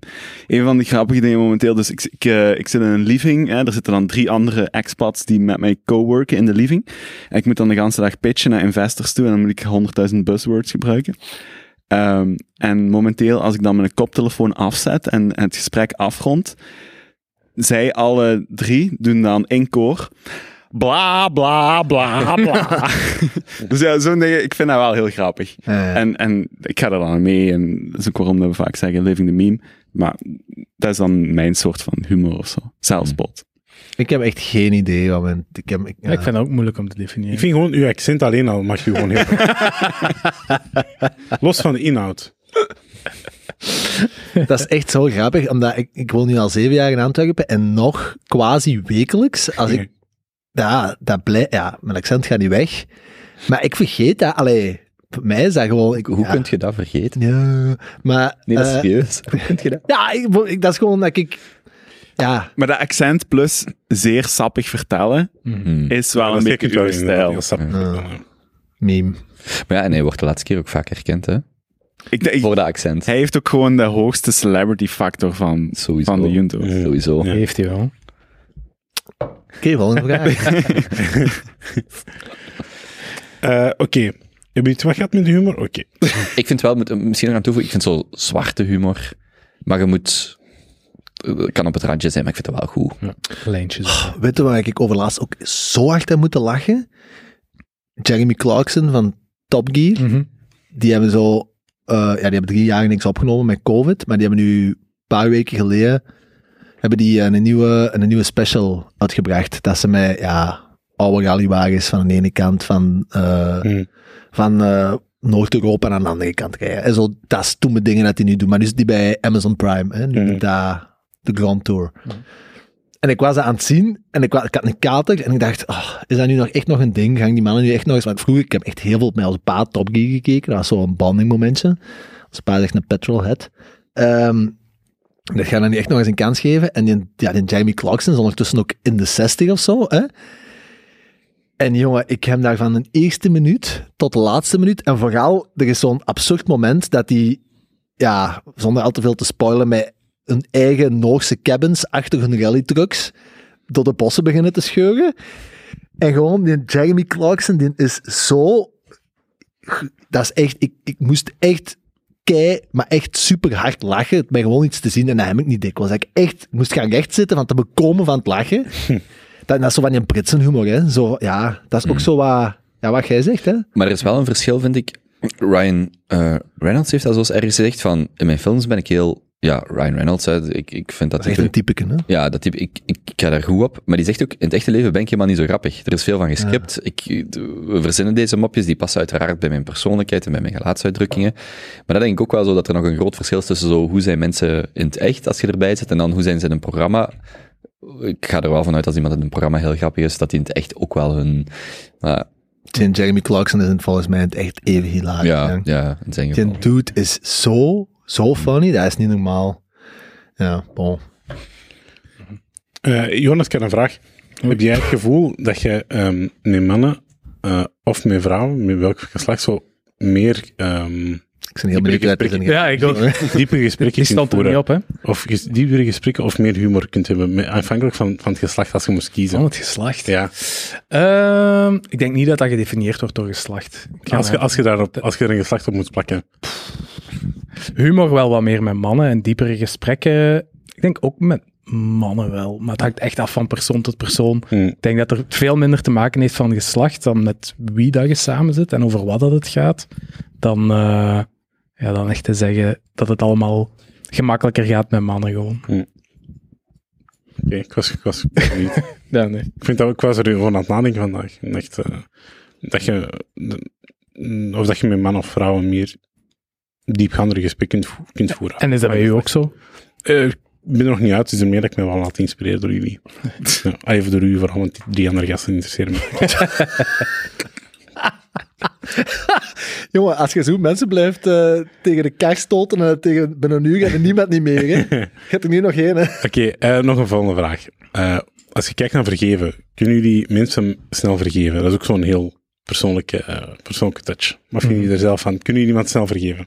Nee. Dat is een ja? switch. En als die afstaat, dan staat die af. En dan is het genoeg geweest. Dat is, dan, dat is binair. Dan stopt het.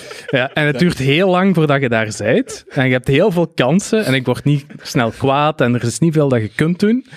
Maar eens dat de switch afstaat, dan is het ook gewoon gedaan. En dan moet je wegblijven. En dan is het... Niet dat ik me daar dan nog in opjaag. Of dat ik daarin blijf, over blijf nadenken of zo. Maar dat is gewoon... staat uit en... Heb jij zo iemand in je leven die jij zo niet meer gaat vergeven? Dat is een architect. uh, d- dat project is nog gaande en uh, voorlopig loopt het allemaal nog wel zeer goed. Maar er zijn inderdaad uh, een handvol mensen die, uh, waar dat die switch gewoon uitstaat en dan valt dat niet meer. Gaan we ooit eens een Jonas-special doen dat zo kot af is, dat je gewoon al die haatmail in een solo-aflevering voorleest? Mannetjes, mijn huis wordt nog gebouwd. Het moet eerst nog afgeraken. Daar moeten nog handtekeningen gezet worden.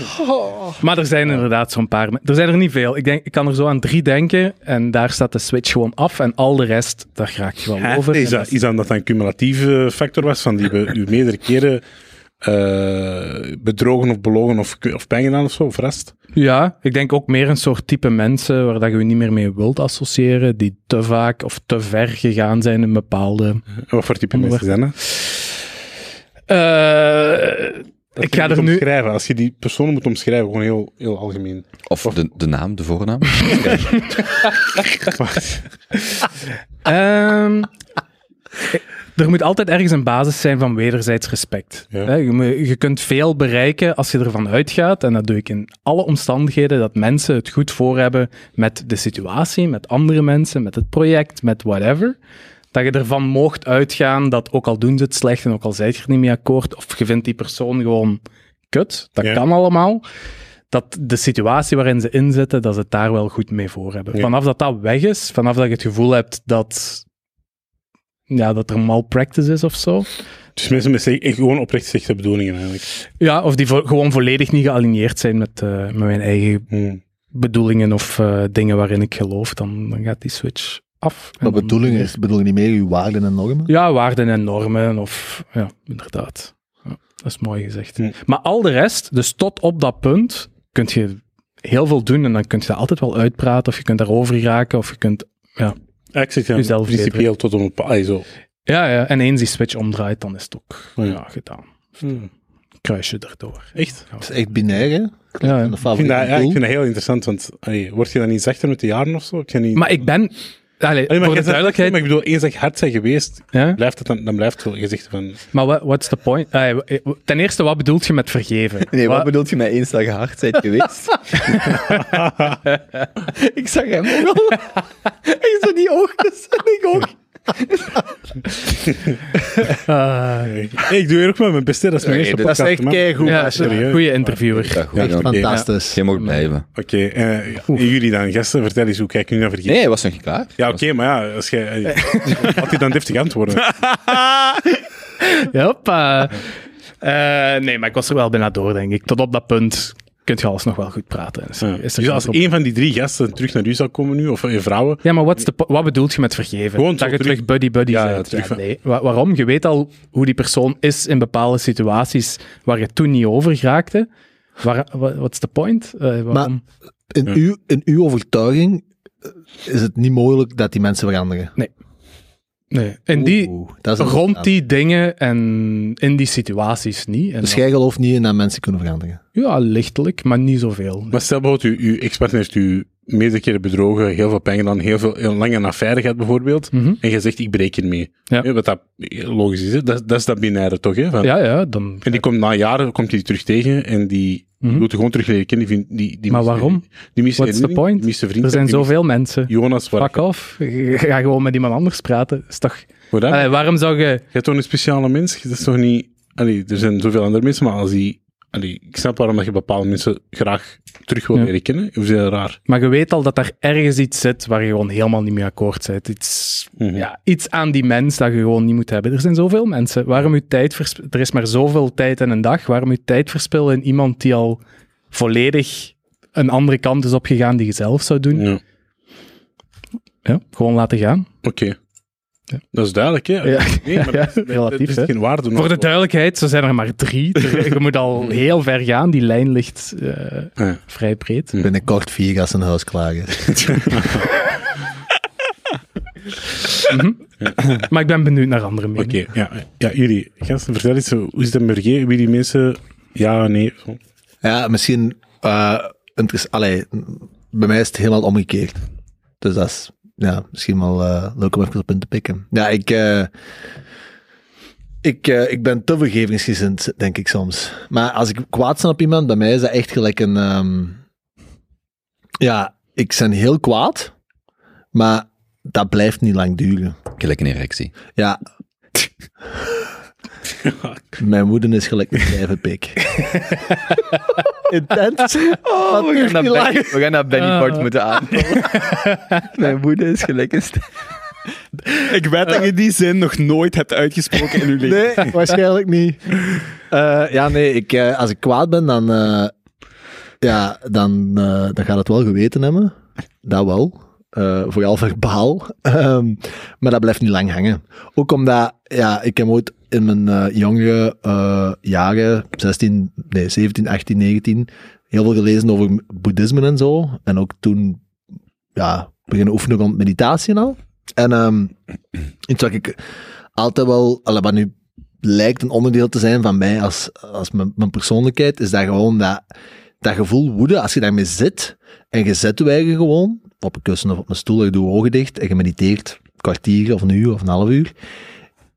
En je gaat dat gevoel bestuderen, ja, dan ervaar je gewoon van, ja, je bent daar zelf niks mee gebaat om ja. dit gevoel vol te houden. Dus voor mij is vergeven eerder iets dat ik doe voor mijn eigen. Omdat ik gewoon voel van, als ik dat niet doe, als ik daarmee blijf op focussen, leidt naar niks, is gewoon kut voor mezelf. Ja. En eigenlijk, en dat is ook zo'n boeddhist, een boeddhistische uh, ja, wijsheid of zo, van ja, dat is echt, dat is, die noemen dan een hete kool.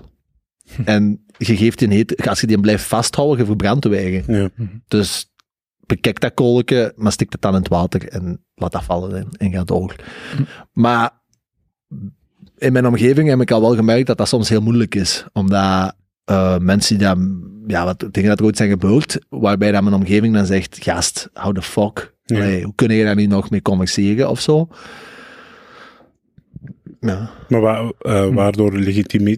Allee, hoe komt dat je dat legitiem krijgt? Dat stuk dat, dat je pijn heeft gedaan bijvoorbeeld, en dat je dat achteraf zegt, ja, ik ga je dat toch vergeten. Ja, wel, het, omdat jij juist aan het uitleggen waar jij naar kijkt, ik denk dat er gewoon een heel groot verschil is, is dat ik geloof heel erg in dat mensen wel kunnen veranderen. Ja. Dus ik ben een heel grote voorstander van uh, uh, ja, menselijke ja, aanpasbaarheid en, en, en dat mensen kunnen verbeteren. En ja, voornamelijk denk ik door mijn eigen traject, hetgeen dat ik allee, door de jaren... Allee, ik heb me bereikt van waar dat kwam en als ik met de juiste mensen omging en met de juiste waarden en normen van hoe dat een mens kan veranderen op korte tijd. Ja. Dus... Dus de uitspraken als someone's a cheater or is a cheater, dat, dat, dat, dat telt niet bij u. Nee. Maar het zijn voor mij wel allemaal ander, uh, gerelateerde dingen, maar niet allemaal hetzelfde. Kwaad zijn en kwaad blijven, daar heb ik ook geen last van. Ik ben niet meer kwaad op al die mensen. Uh, en het vergeven is voor mij niet het stoppen met kwaad zijn, maar het zeggen van oké, okay, we gaan terug proberen vrienden te worden of uh, een, een soort relatie op te bouwen of terug te komen in elkaars leven of tot elkaar toe te treden. Het is meer daar dat het ligt dan... Het is niet dat ik iedere avond wakker lig en aan die vier mensen denk, godverdomme, what the fuck. Het zijn er al vier ondertussen. Denk er aan, oh, huis is nog niet. Nee, het is just drie.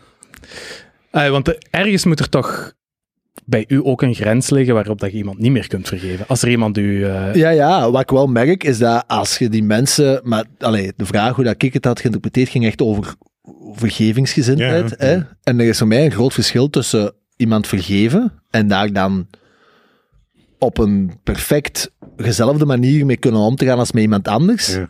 Of met die persoon terug een...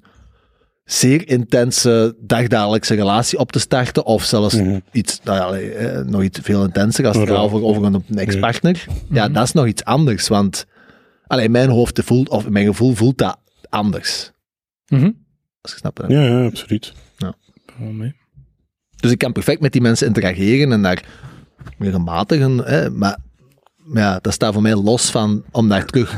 Maar zou je die interactie gaan opzoeken?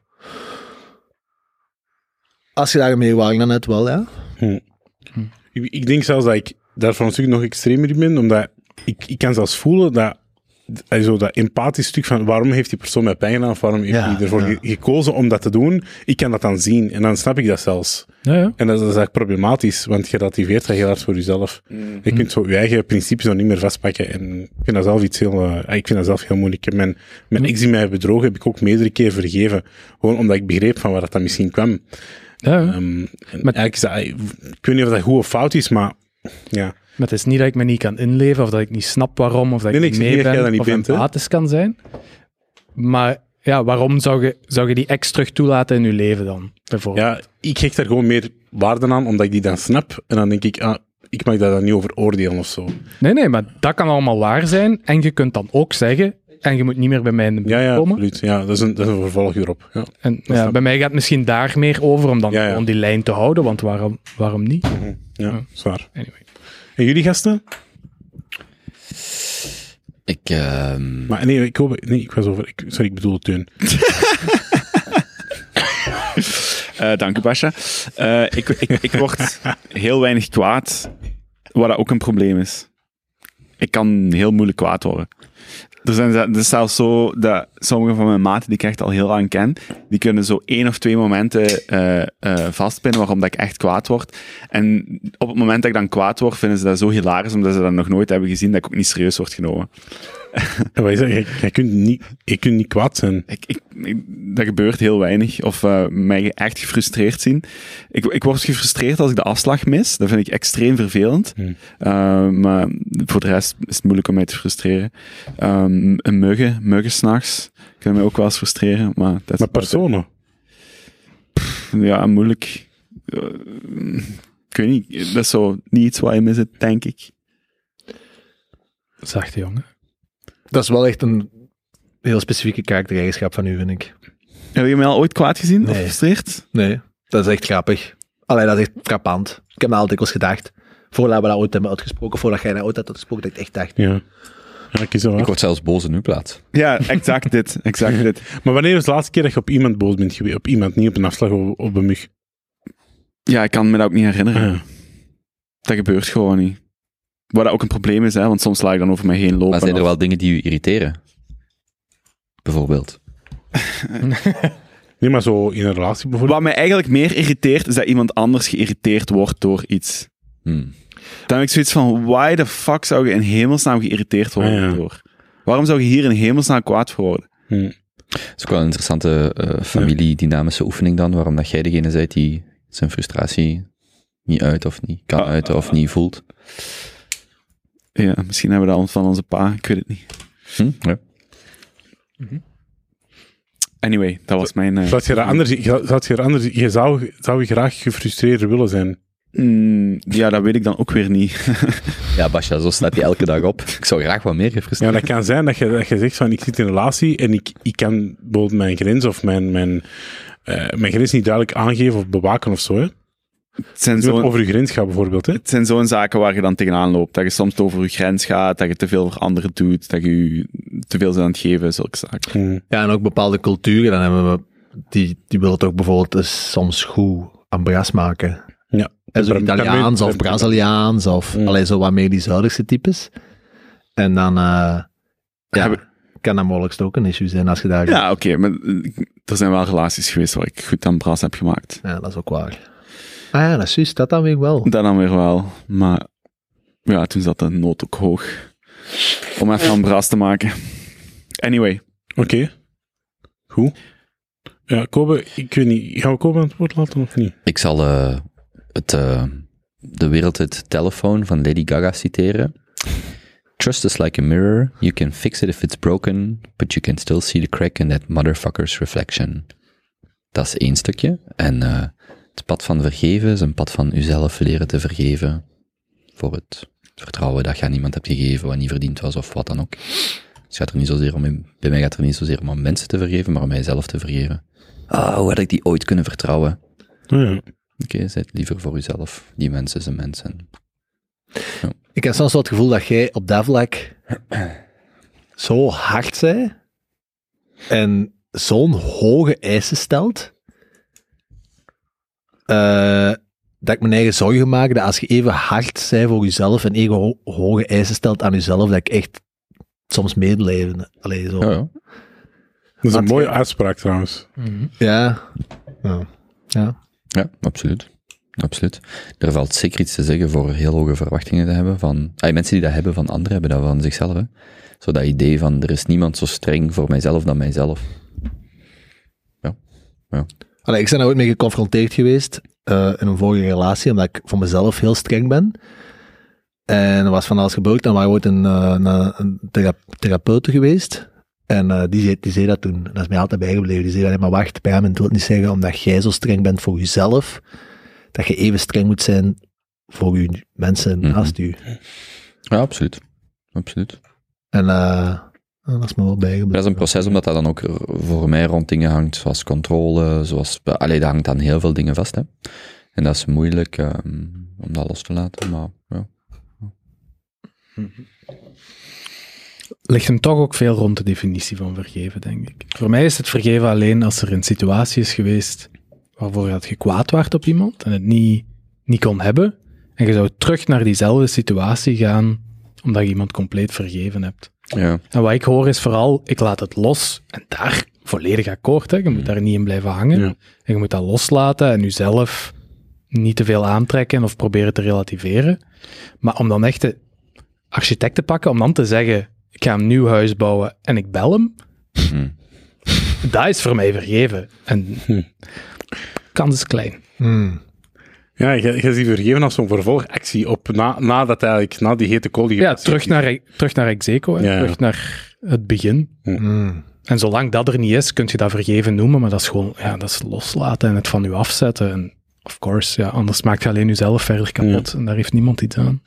Er valt misschien iets te zeggen dat de mensen die je...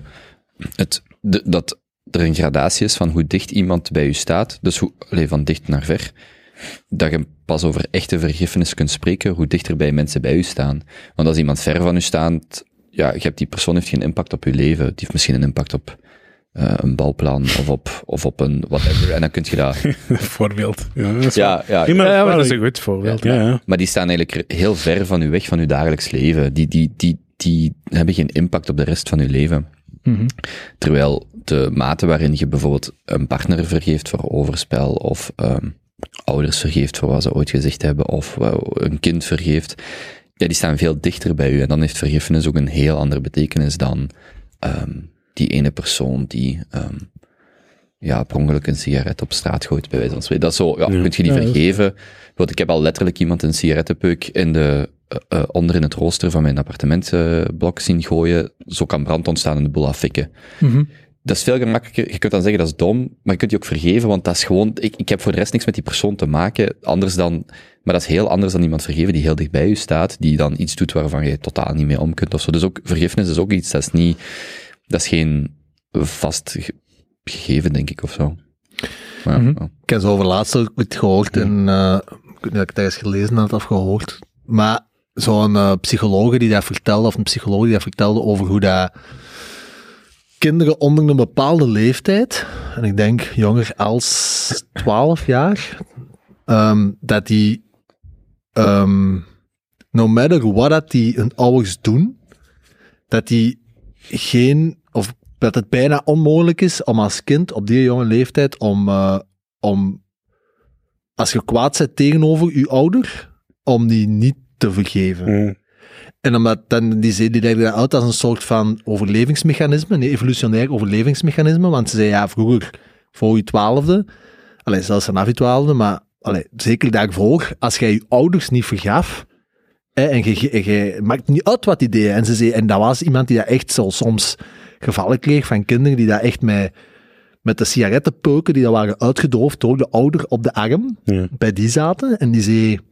Dan nog, als je aan die kindjes vroeg van, hè, zie je de mama en de papa graag? Dan zei die, ja, tuurlijk, kei graag. Hè, zo, do, da, ja. Dat kinderlijke, uh, dan, dat, dat is heel mooi.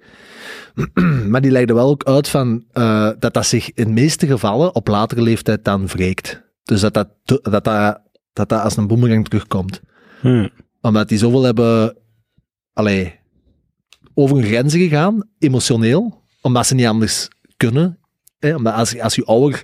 Als je een ouder echt afstoot voor je twaalf jaar, dan zijn ze zeker evolutionair gezien, zijn ze gewoon dood. Hè. Ja, ik, ik, Allee, vandaag misschien... Ja, nee, nu is een maatschappij en dan kom je in een weeshuis terecht of zo, maar ja, evolutionair, ja. dat is nog maar iets heel recent, dat soort van zaken, dus dat zit er nog wel gewoon in. Ja, kind is dus ik vond dat wel interessant. Ja, ja. ja, ik vond dat...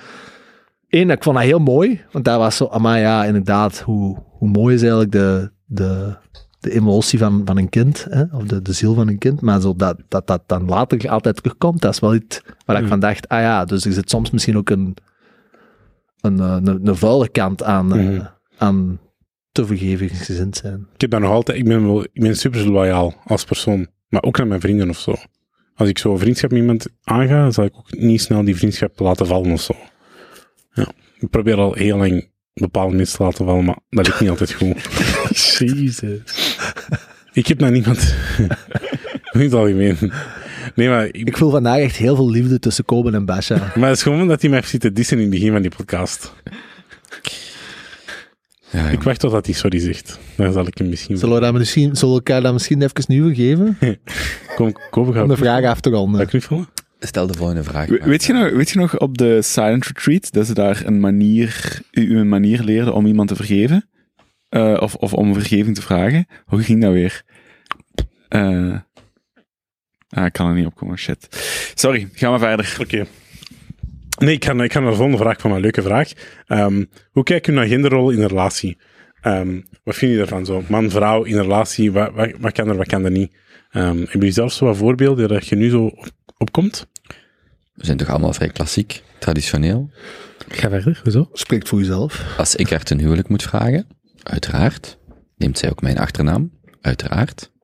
Dingen zijn toch simpel? Oké, okay, dus inderdaad, zo, dus dat is wat ik wil zeggen. Dus jij vraagt een vrouw ten huwelijk, zij neemt uw achternaam. De man vraagt de vrouw ten huwelijk. Oh, dat is wat ik wil zeggen. De man vraagt de vrouw ten huwelijk, zij neemt uw achternaam. Is dat, is dat, dat, is dat negotieerbaar of is dat gewoon...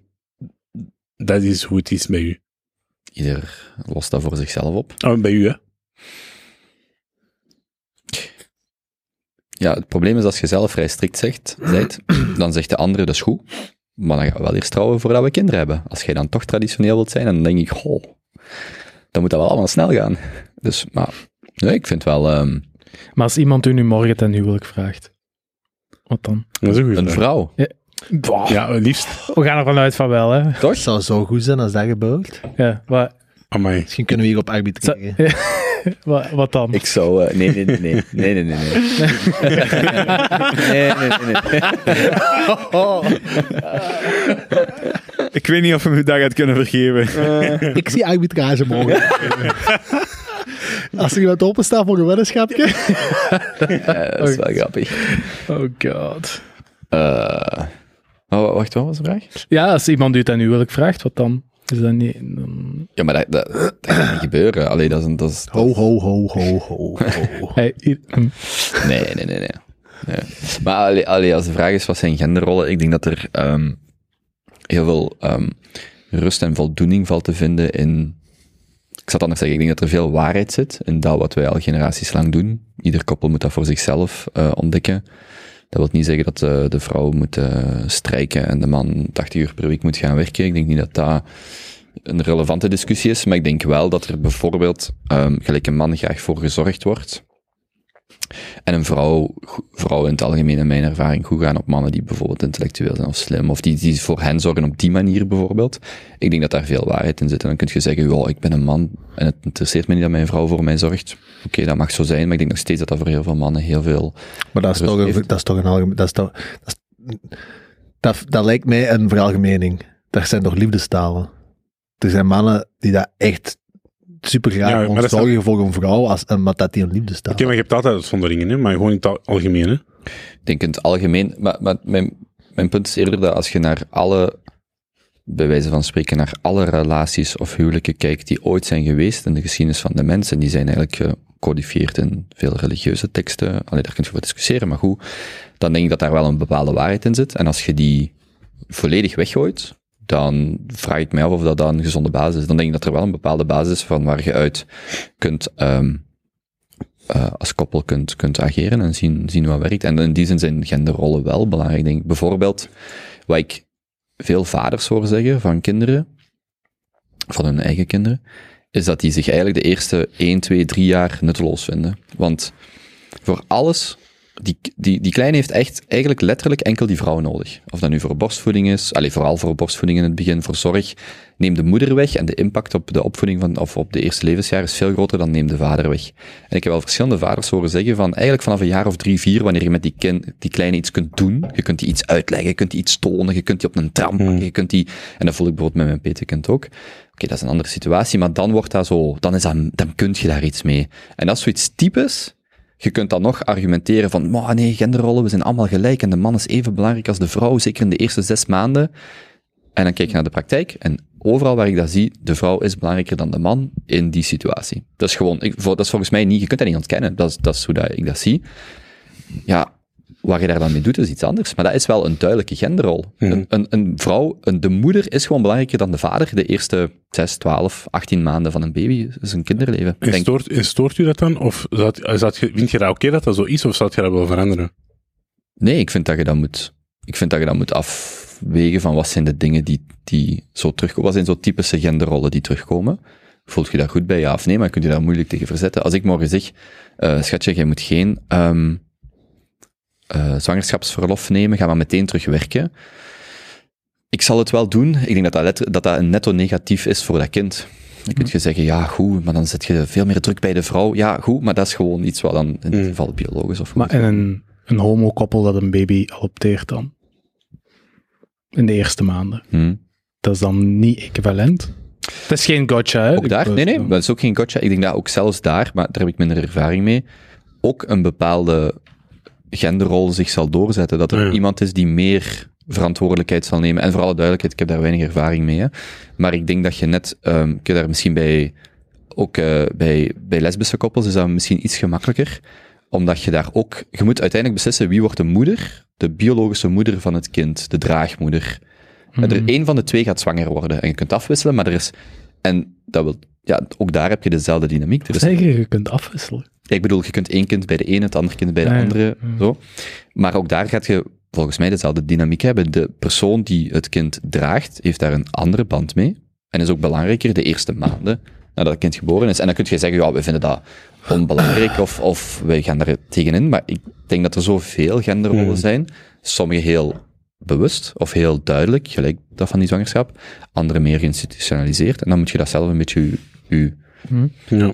Maar het, het gewoon verwerpen van genderrol, ik vraag mij af of je daar gelukkiger van wordt. Um, ja, ik denk dat in de facto relaties dat ik u ergens wel volg, maar dat het voor mij wat breekt bij ja, de, de homokoppels of zo. Ik, zou, ik denk dat ik daar moeite zou hebben met te zeggen, want in uw conclusie van die genderrollen zou het dan moeten zijn dat als je als baby terechtkomt bij een homokoppel, dat er dan ergens iets mist of minder goed is.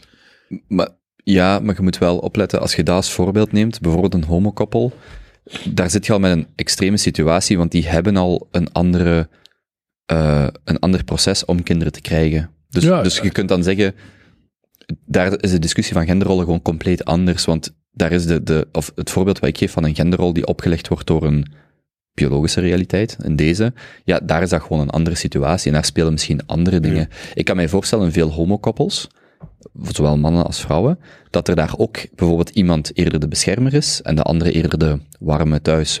Of dat zo is, dat weet ik niet, dat moeten mensen maar zelf beslissen. Maar al die rollen, ik denk dat die wel worden ingevuld en meer zelfs dat je in koppels op zoek gaat naar iemand die de rol invult die jij zoekt. Ja, ja maar je hoort toch al dat jij nu ook het gender uit de genderrol haalt? Dat hetzelfde gender die rollen kan opnemen? Absoluut, ja. ja. Maar daar, daarmee dat ik just, waar ik nou juist naar refereer is, het gaat er niet om wat een individueel koppel doet en hoe dat die die genderrollen invullen. Er zijn veel koppels waarvan de vrouw waarschijnlijk mannelijker is dan de gemiddelde enzovoort enzoverder. Mm-hmm. Dat is wat ik net zeg, maar kijk naar alle relaties die ooit geweest zijn en ga vanuit daar verder. Maar als je bijvoorbeeld zegt van nee, genderrollen zijn totaal...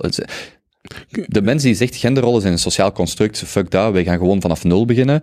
Ik denk dat je daar meer kwaad mee doet dan niet. En dat is, een, dat is basically mijn positie. Ja. Een, een ander voorbeeld ervan is... Uh, als je iets gaat eten of drinken met iemand, je eet een date, de man betaalt. Zo, dat concept ook. Dat vind ik wel een veel gemakkelijker voorbeeld. Nee, te zeggen. Want ik snap, ik snap je volledig, maar ik denk, misschien is dat iets makkelijker om dat, ja. zo, om, om dat te zien. Oké, okay, hoe kijk je daar naar? Maar dat is wat ik bijvoorbeeld net zeg van... De man vraagt een, de vrouw ten huwelijk. Uh, en dan kom ik terug op wat je net zegt. Ik heb alle begrip voor mensen die dat... Wel, ik heb... wisselend begrip voor mensen die dat niet zo zien, ja. maar ik denk dat in het idee waarin je bepaalde dingen volgt, dat, dat, dat daar waarheid in zit. Ja. Ja. Maar ik heb soms het gevoel, en met de dingen dat jij nu voornamelijk aanhaalt, heb ik dat eigenlijk een beetje ook, dat ons maatschappij de laatste maanden en jaren uh, biologische realiteit en genderrollen wat door elkaar aan het halen is. De dingen, datgene dat jij juist aanhaalde van uh, dat een kleine die daarbij een, uh, de mama wordt geboren en die moeder geeft borstvoeding bijvoorbeeld, dat daar uh, bepaalde hormonale effecten optreden en voornamelijk tijdens die geboorte, maar ook tijdens die borstvoeding geven en zo, dat is gewoon een biologische realiteit. Dat heeft voor mij minder te maken met wat de genderrollen zijn in een relatie of zo. Bij mij zijn genderrollen meer de zaken dat in een ja, de, de, de verantwoordelijkheden dat de individuen in de relatie opnemen. Bewust. Hoeveel mannen staan in maand vier, vijf, zes nog mee met hun vrouw op om de kleine uh, borstvoeding te geven? Ja, maar opnieuw, dat is gewoon voor mij vanuit biologische realiteit. Die, maar de man wel, kan al... niks doen. Je kan niks oh, doen. Je kunt perfect zeggen, we gaan vanaf maand twee afkolven en de man gaat elke avond opstaan om die, kind, die kleine... Mm. Nee, perfect mogelijk. Er zijn biologische effecten die gebeuren tijdens een fysieke borstvoeding. Er zijn vrouwen die niet kunnen borstvoeden, vind je op kookoplossing. Tuurlijk. En dan is daar, van mij, naar mijn gevoel, dan kun je inderdaad meer praktisch gaan overwegen en bewuste keuzes gaan maken. Mm. Maar alles wat zo te maken heeft met de biologie, gelijk, dat het is geen genderrol, dan een vrouw een kleine... Ja, baar. Okay, maar laten we dat is dan... gewoon biologische okay, realiteit. Uw punt is duidelijk, ik denk dat dat zeker correct is. Je kunt er gewoon niet omheen, punt. Nee, okay. Voilà. Maar laten we het dan hebben over genderrollen waar je niet omheen... Ay, ja, wel, voor mij een genderrol is een vrouw, een vrouw kookt en doet een afwas. Dat, dat soort van mm-hmm. dingen. Zo, maar, en da, ja, daar... maar mijn punt is, genderrollen komen ook voort uit biologische realiteit. Oké, okay, maar als je die... Als je die Als je die filtert, want dat, dat is een moeilijke discussie. Nee, nee, nee maar dat is, is de moeilijk. discussie. Hè? Als Kobe zegt, het nee. komt uit de biologische realiteit. Oh, sommige. Oké, okay, ja, nee. oh, oh, niet Ik alle. probeer u niet te... Oké, okay, maar dingen. De, de biologische realiteit, oké, okay, goed. Dat, dat is discussieerbaar. Dat is, dat is interessant. Daar kun je moeilijk omheen. Maar die andere sociale genderrol, daar kun je wel echt heel duidelijk naar kijken. Bijvoorbeeld, inderdaad, zoals ik zei... Um, Wie trakteert er wie eerst? Wie, wie houdt de deur open? Wie, wie draagt de draagtas naar boven? Ja. Mm-hmm. Die zaken, daar kun je wel... Daar zit geen biologische factor in C N I. Maar waar plaatst jij de vrouw kookt? Um, in... Want dat is niet biologisch, hè? Niet biologisch, alleszins. Dat is niet biologisch ah, ja, dat de vrouw okay. moet koken. En vind jij dat dat biologisch geaard is? Dat komt toch van een biologische oorsprong, dat de vrouw... Voilà, dat is net de discussie voor ik mij. Ik denk dat dat ook de discussie is. En ik denk dat heel veel mensen huiveren, want die denken dan... Die, wat die dan antwoorden is... Ik moet niet in de keuken staan omdat ik een kind heb gebaard. En dat is helemaal niet het punt. Het is gewoon... Het punt is... Als je naar een gemiddelde populatie van vrouwen of mannen kijkt en je vraagt, of je vraagt je af naar welk gedrag neigen die, dan zullen mannen eerder, bijvoorbeeld ik was net in Groenland, iedereen, jongen en meisje, leert daar jagen. Voor hun twaalfde ja. hebben die een hert geschoten mm. en pakken die dat mee naar huis en die dragen daar kilometers op hun rug. Elk kind kan daar een dier schieten, volledig uh, kapot snijden, alles wat je wilt. Toch gaan, na verloop van tijd, de mannen eerder jagen, de vrouwen maken het dier schoon. Dat is een bepaalde ja. genderrol. Vrouwen kunnen evengoed, kunnen evengoed gaan jagen, en toch vind je daar een bepaalde affiniteit, en dat is heel mijn punt. En ik denk dat veel van die dingen een biologische basis hebben. Mensen stijgen als je, als je dan een causale lijn trekt van, omdat er een biologische basis is, moet je dat doen. Maar dat neemt niet weg dat er bepaalde rollen zijn, denk ik, waarbij mensen zich... mannen en vrouwen gemakkelijker voelen. Oh, maar ja. dat is volgens mij echt de essentie ja. van de discussie. Ja, exact. Ja, en he? ik heb, ik heb ooit... Dat was echt... Ja. Dat was echt eep, dat was heel, heel grappig, vond ik dat. Maar ik ben ooit uh, Maarten gaan bezoeken en, uh, en zijn vriendin in uh, Kopenhagen. En die vriendin was toen stage aan het doen bij um, de... Uh, de Women Rights, het departement van de, van de, de NATO, of van de, hoe noemen ze? Verenigde Naties. Uh, Verenigde Naties, ja. ja. En uh, we waren daar en we zijn s'avonds dan een, een afterwork gaan doen bij de Women Rights afdeling uh, van de NATO. En uh, ik ben daar echt ferm in een discussie beland met een extreme feministe, mm. uh, met ook de nodige biertjes op. En dat is, allee, was het beste voorbeeld wat dat voor mij samenvat. En, um, en um, ja, dat staat los van hoe dat ik daar persoonlijk naar kijk, maar gewoon zo de, de studies nu, de, de meest de meest vooruitstrevende landen zoals Zweden, voornamelijk, ik denk dat die studie uit Zweden en Noorwegen kwam, die daar bijvoorbeeld um, de ouderschapsverlof hebben opgedeeld, honderd, denk honderdtwintig dagen, en die kunnen opgepakt worden tijdens, voor de, door de beide ouders, dat soort van zaken. Dus die zijn echt, heel die maatschappij is zo ver mogelijk gegaan in het, uh, het, het genderaspect eruit te halen. Alles zo neutraal mogelijk.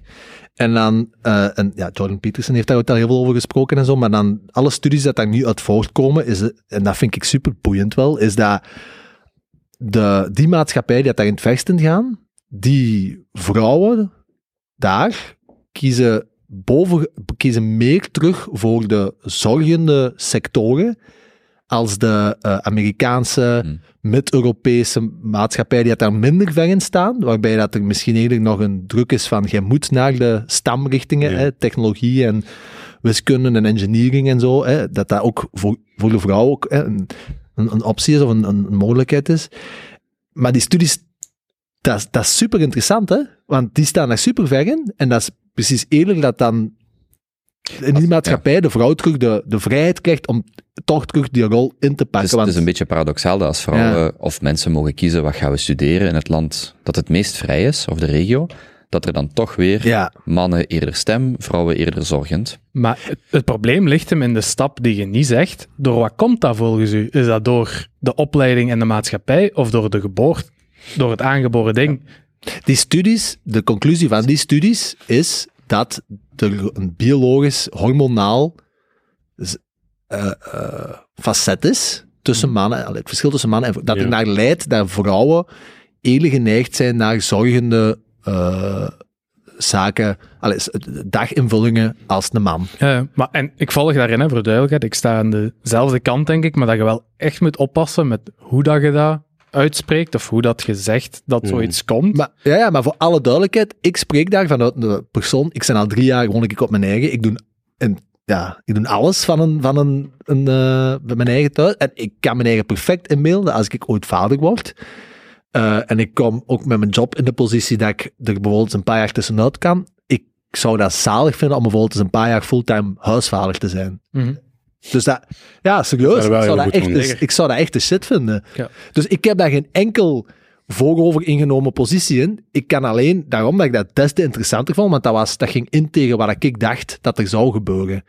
Ja. Ik dacht, ik geloofde ook dat als je de maatschappij meer genderneutraal maakte, dat, de vrouw, dat vrouwen dan meer richting een neutrale... Allee, dat, ook, dat er eigenlijk een... Ja, of mannen ook, of mannen ook weer in de zorg. En mannen ook, mannen mannen ook. Ja, ja, ja. Ja, maar de, de claim van ook feministen die ik ken, is dan, je kunt dat niet. Je kunt niet alle tv-shows en alle ja, mensen, je wordt, en je ouders en je generaties genderneutraal maken. Dat kan niet. Als je Amerikaanse shows kijkt, waar de vrouw altijd in de keuken staat, of ik weet niet... Uh, nee, nee, maar dat is ook niet geen dat de studies voortkomt. Je hebt de, de die testen zijn ook gedaan, die, die testen worden jaarlijks gedaan. Hoeveel vrouwen gaan in welke professionele uh, uh, sector? Mm-hmm. En daar kunnen we vergelijkingen van doen. En jaar na jaar nu, en met elk jaar dat er passeert, wordt dat dus bevestigd, zijn de meest genderneutrale naties, ja. dat, er bo- dat er meer voor de zorgende uh, sectoren wordt gekozen als in de minder genderneutrale. Nee, nee, maar ik betwist helemaal niet dat vrouwen, ik moet ook oppassen, maar dat vrouwen op dit moment het meer plezier ha- of meer een, een gading vinden in zorgende richtingen. Hè? Dat betwist ik absoluut niet. Het is net die stap daarna... Hm. Is het door de maatschappij of is het aangeboren dat de betwisting is? En ik volg daar ook jullie twee, daar gaat het mij niet, Wel, niet om. Maar, die... maar met, met te zeggen van, ja, genderneutralere landen, uh, daar ziet... volgen ze meer wat ze willen maar doen. Mag ik daar iets op aanvullen? Ik had ook net even, ik ben aan het toilet geweest, mijn piemel vast, en ik merk dat er een, een oh my God. bepaald inzicht uitkomt. Nee. Um, kent je zo dat argument dat... Deze moet er echt... Uh, Trouwens, deze um, discussie zonder één vrouw aan tafel, elke feminist die dat deze oh, hoort, wordt ons echt brandsteken nu, hè? Men, die geraken niet tot hier. Nee. Oh, deze is echt... Ik kijk uit naar vijf vrouwen die een gelijkaardige discussie maar over dit onderwerp hebben. We zijn toch kei verbindend aan het spreken. Dus ik, ik vind dat het ook echt wel... Jonas, weet je wat ik een, uh, nog wel zo'n observatie vind? Is zo, als je... En dan gaat een beetje terug naar Graham Hancock en heel veel van dat soort verhalen. Het, je kunt individuele waarnemingen in geografieën, in religies ha, bekijken. Maar het feit dat bijvoorbeeld over een hele wereld heen...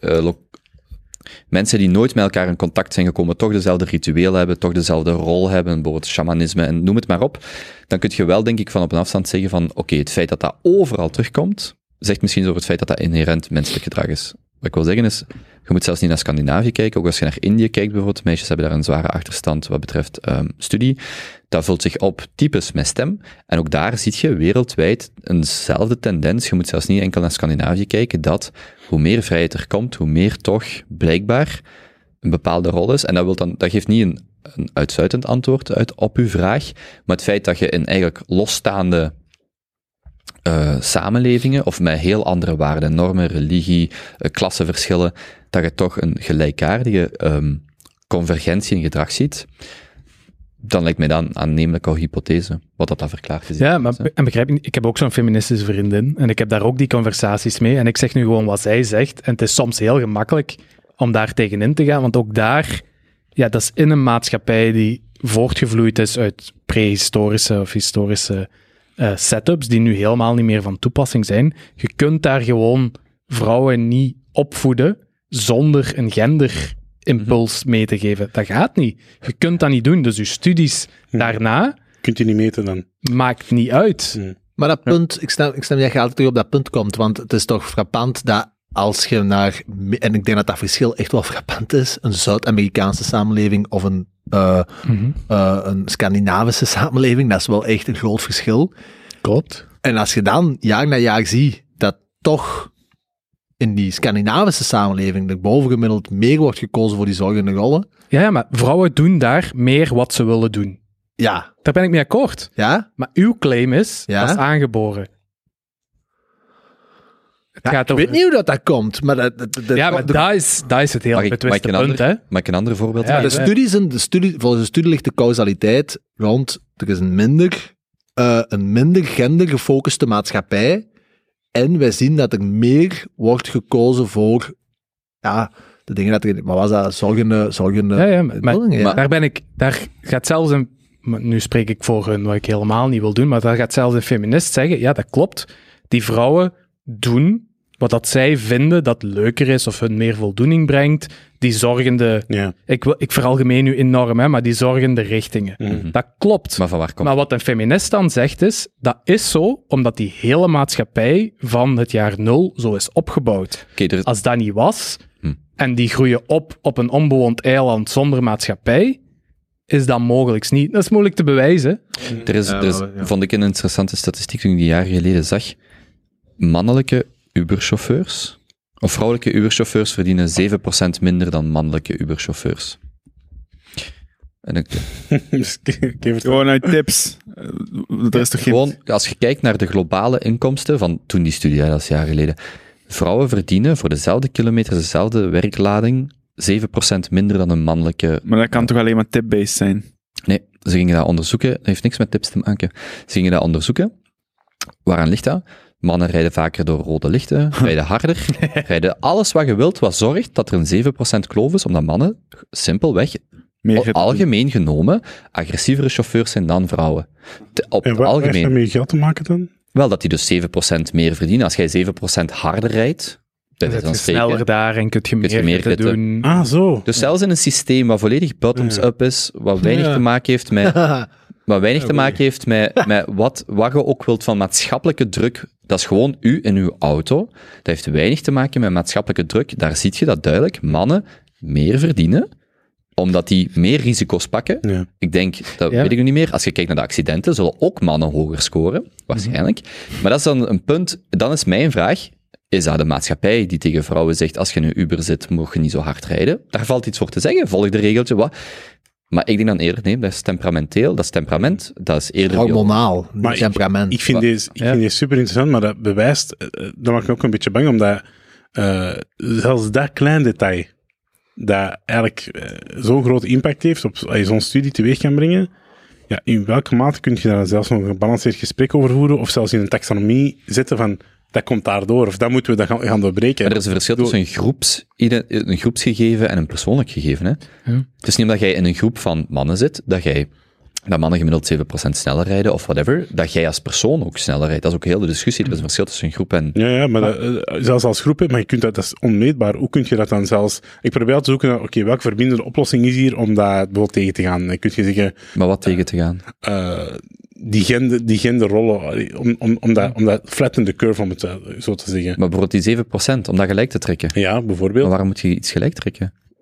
Om, waarom niet? Maar ik denk... Je moet dat gewoon zo laten dan. Ja, en zelfs nee, wat... Als dat de realiteit is, is dat toch de realiteit? Maar en zelfs uw voorbeeld, daar zou een feminist op zeggen, oké, okay, die agressiviteit, maar jij zegt dat dat aangeboren is. Wie zegt dat? Um, Als jij een man ja. zou opvoeden... volledig zachtaardig te zijn en helemaal... Zou dat dan ook zijn? En een vrouw die... Ga... Absoluut. Ik spreek nu een beetje... Ja, ja. Maar volledig... absoluut, maar dan vind ik wel dat de bewijslast... Jij kijkt zo, maar de, de bewijslast... iedereen kijkt zo. Maar, ja, maar, jo, maar Jonas is goed, die, ik vind, die balanceert. Ik vind ja. dan, maar Jonas, ik vind dan wel dat de bewijslast bij die persoon ligt.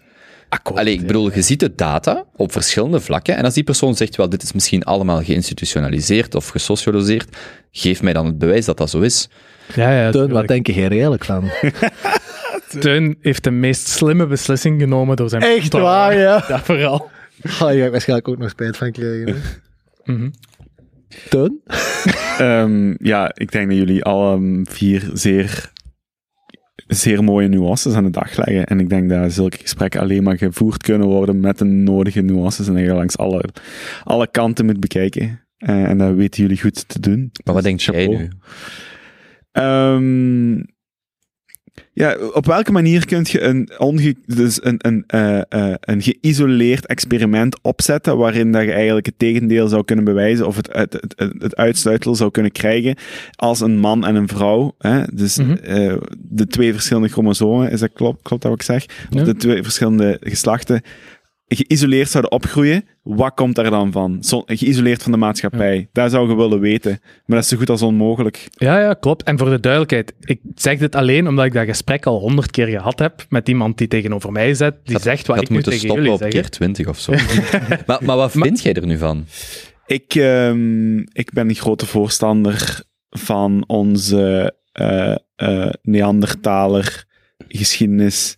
Um, Om die, om, die, om die te betrekken, om vanuit die blik naar onze maatschappij te kijken. Dus ik ben voorstander om heel veel te verklaren vanuit onze evolutietheorie.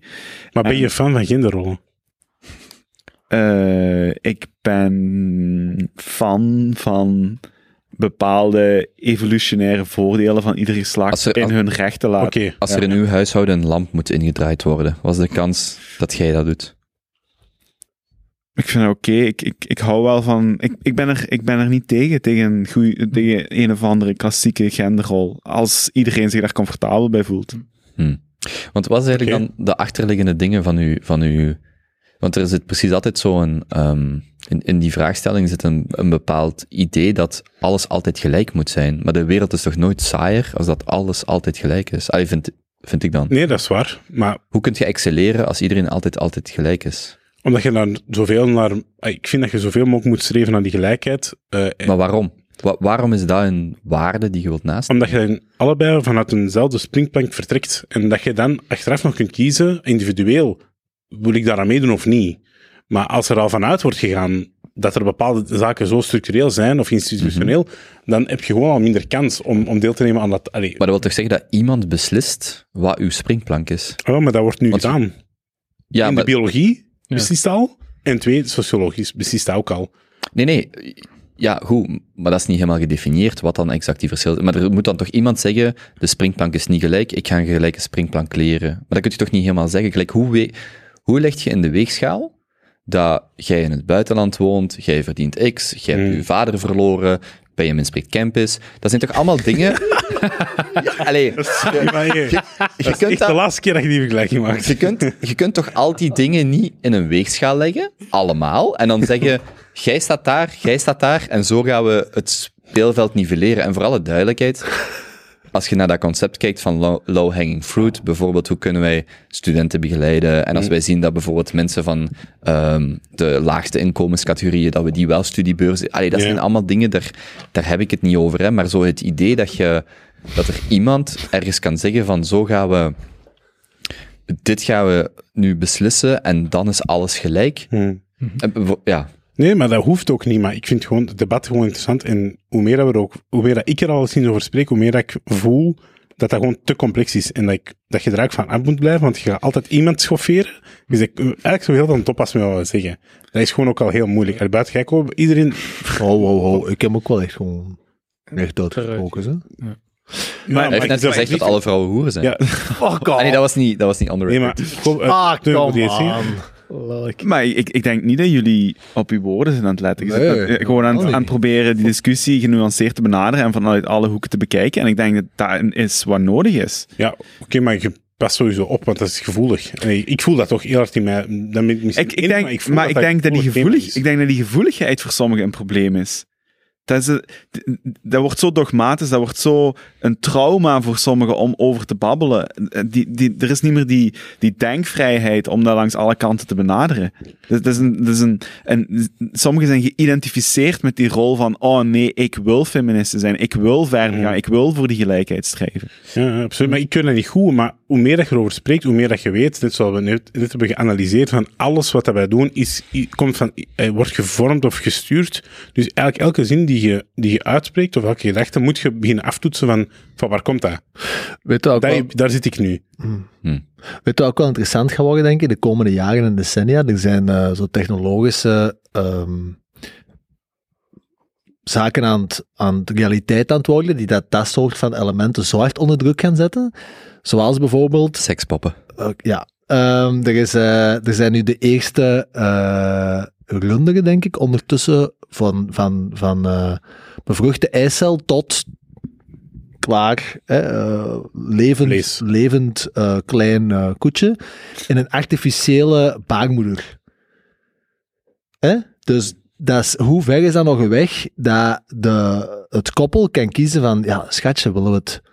Allee, gaan we het, gaan we het in uw baarmoeder doen of gaan we het in, gaan we het in een artificiële baarmoeder doen? En dat je samen uh, elke, elke dag of s'avonds eens gaat kijken en, en uh, tegen dat kindje gaat interageren, maar dat dat niet in de vrouw... En als je, als je de, de, de, de, de race van de maatschappij richting genderneutraliteit doortrekt, ja, dat is het Walhalla, hè. Allee, dat zou eigenlijk dan... Dan krijg je het summum zijn. Dan krijg je de gelijkheid. Hè? Dan moet die vrouw hè, niet zoveel maanden meer thuis zijn en, en herstellen. En, en alle hormonale problemen... Allee, problemen niet, maar uitdagingen dat er tijdens ons zwangerschap ja. naar voren komen. Maar adoptie bestaat, hè? Adoptie bestaat. Maar dan krijg je de gigantische ongelijkheid ja. tussen de koppels die, dat, die een artificiële baarmoeder kunnen permitteren en degenen niet. Ja, dat weet ik niet. Hangt er vanaf hoe dat je maatschappij ingericht is. Hè. In Zweden en Noorwegen, en ik ken een maat die aan mijn Zweeds getrouwd is, ja, die krijgen honderd dagen... over hun twee te verdelen. Hè. Niks zegt daar dat die vrouw langer moet thuis. En trouwens, dat vind ik echt een van de eerste dingen dat elke iets of wat bewuste maatschappij die met die dingen bezig is, dat vind ik echt... Dat is echt ingebouwd seksisme, hè. Dat vind ik echt schrijnend, dat dat nog altijd... In België ook, hè. Als zelfstandige zeker, hè. Als man, hoeveel heb je? Tien dagen? Vijftien dagen? Ja. Dat is, dat is ingebouwd seksisme, hè. Hmm. In de wetgeving, hè. Dat is fucked up. Dat zou overal A S A P moeten veranderen. Hebben jullie niet net zelf gezegd dat de vrouw meer op, ik, ik, met de opvoeding gerelateerd is, dus dat dat correct Kobe. Is? uh, dat we niks kunnen doen in de eerste drie jaar, dus maar dat, dan is dat toch oké? Okay? Nee, maar dan ah, nee. De, de, als die vrouw inderdaad, zoals Kobe zelf ook aanhaalde, geen borstvoeding kan geven. Ja. Of wil. Of wil. Zijn perfect al. Of wil, voilà. Of wil. Ja, maar... Uh, ja. Nu zeg je A okay. en B. Kijk, ja. Ik vind dit echt heel graaf, maar om een uh, Basha-podcast een beetje ja. te spicen. Gewoon, ja. gewoon mag, mag ik u snel een vraag stellen? Gewoon even iets totaal anders. Je moet gewoon even antwoorden, heel kort. Op een schaal van één tot tien pijpen. Allee, Basha, doe mee, doe mee. Op een schaal van één tot tien pijpen, wat? Uh, hoeveel scoort je dat op één tot tien? Maar, allee, pijpen, uh, hoe, hoe, hoe tof dat hij dat vindt? Ja, hoe, tof, ja, hoe, hoe, graag, hoe leuk ik vind ja, hoe leuk ja, hoe leuk. Vind om te pijpen. Ja, hoe leuk, pijpen, hoe leuk vind je dat? Maar wat? Om te krijgen of te geven? Dat is heel de mop. Ja...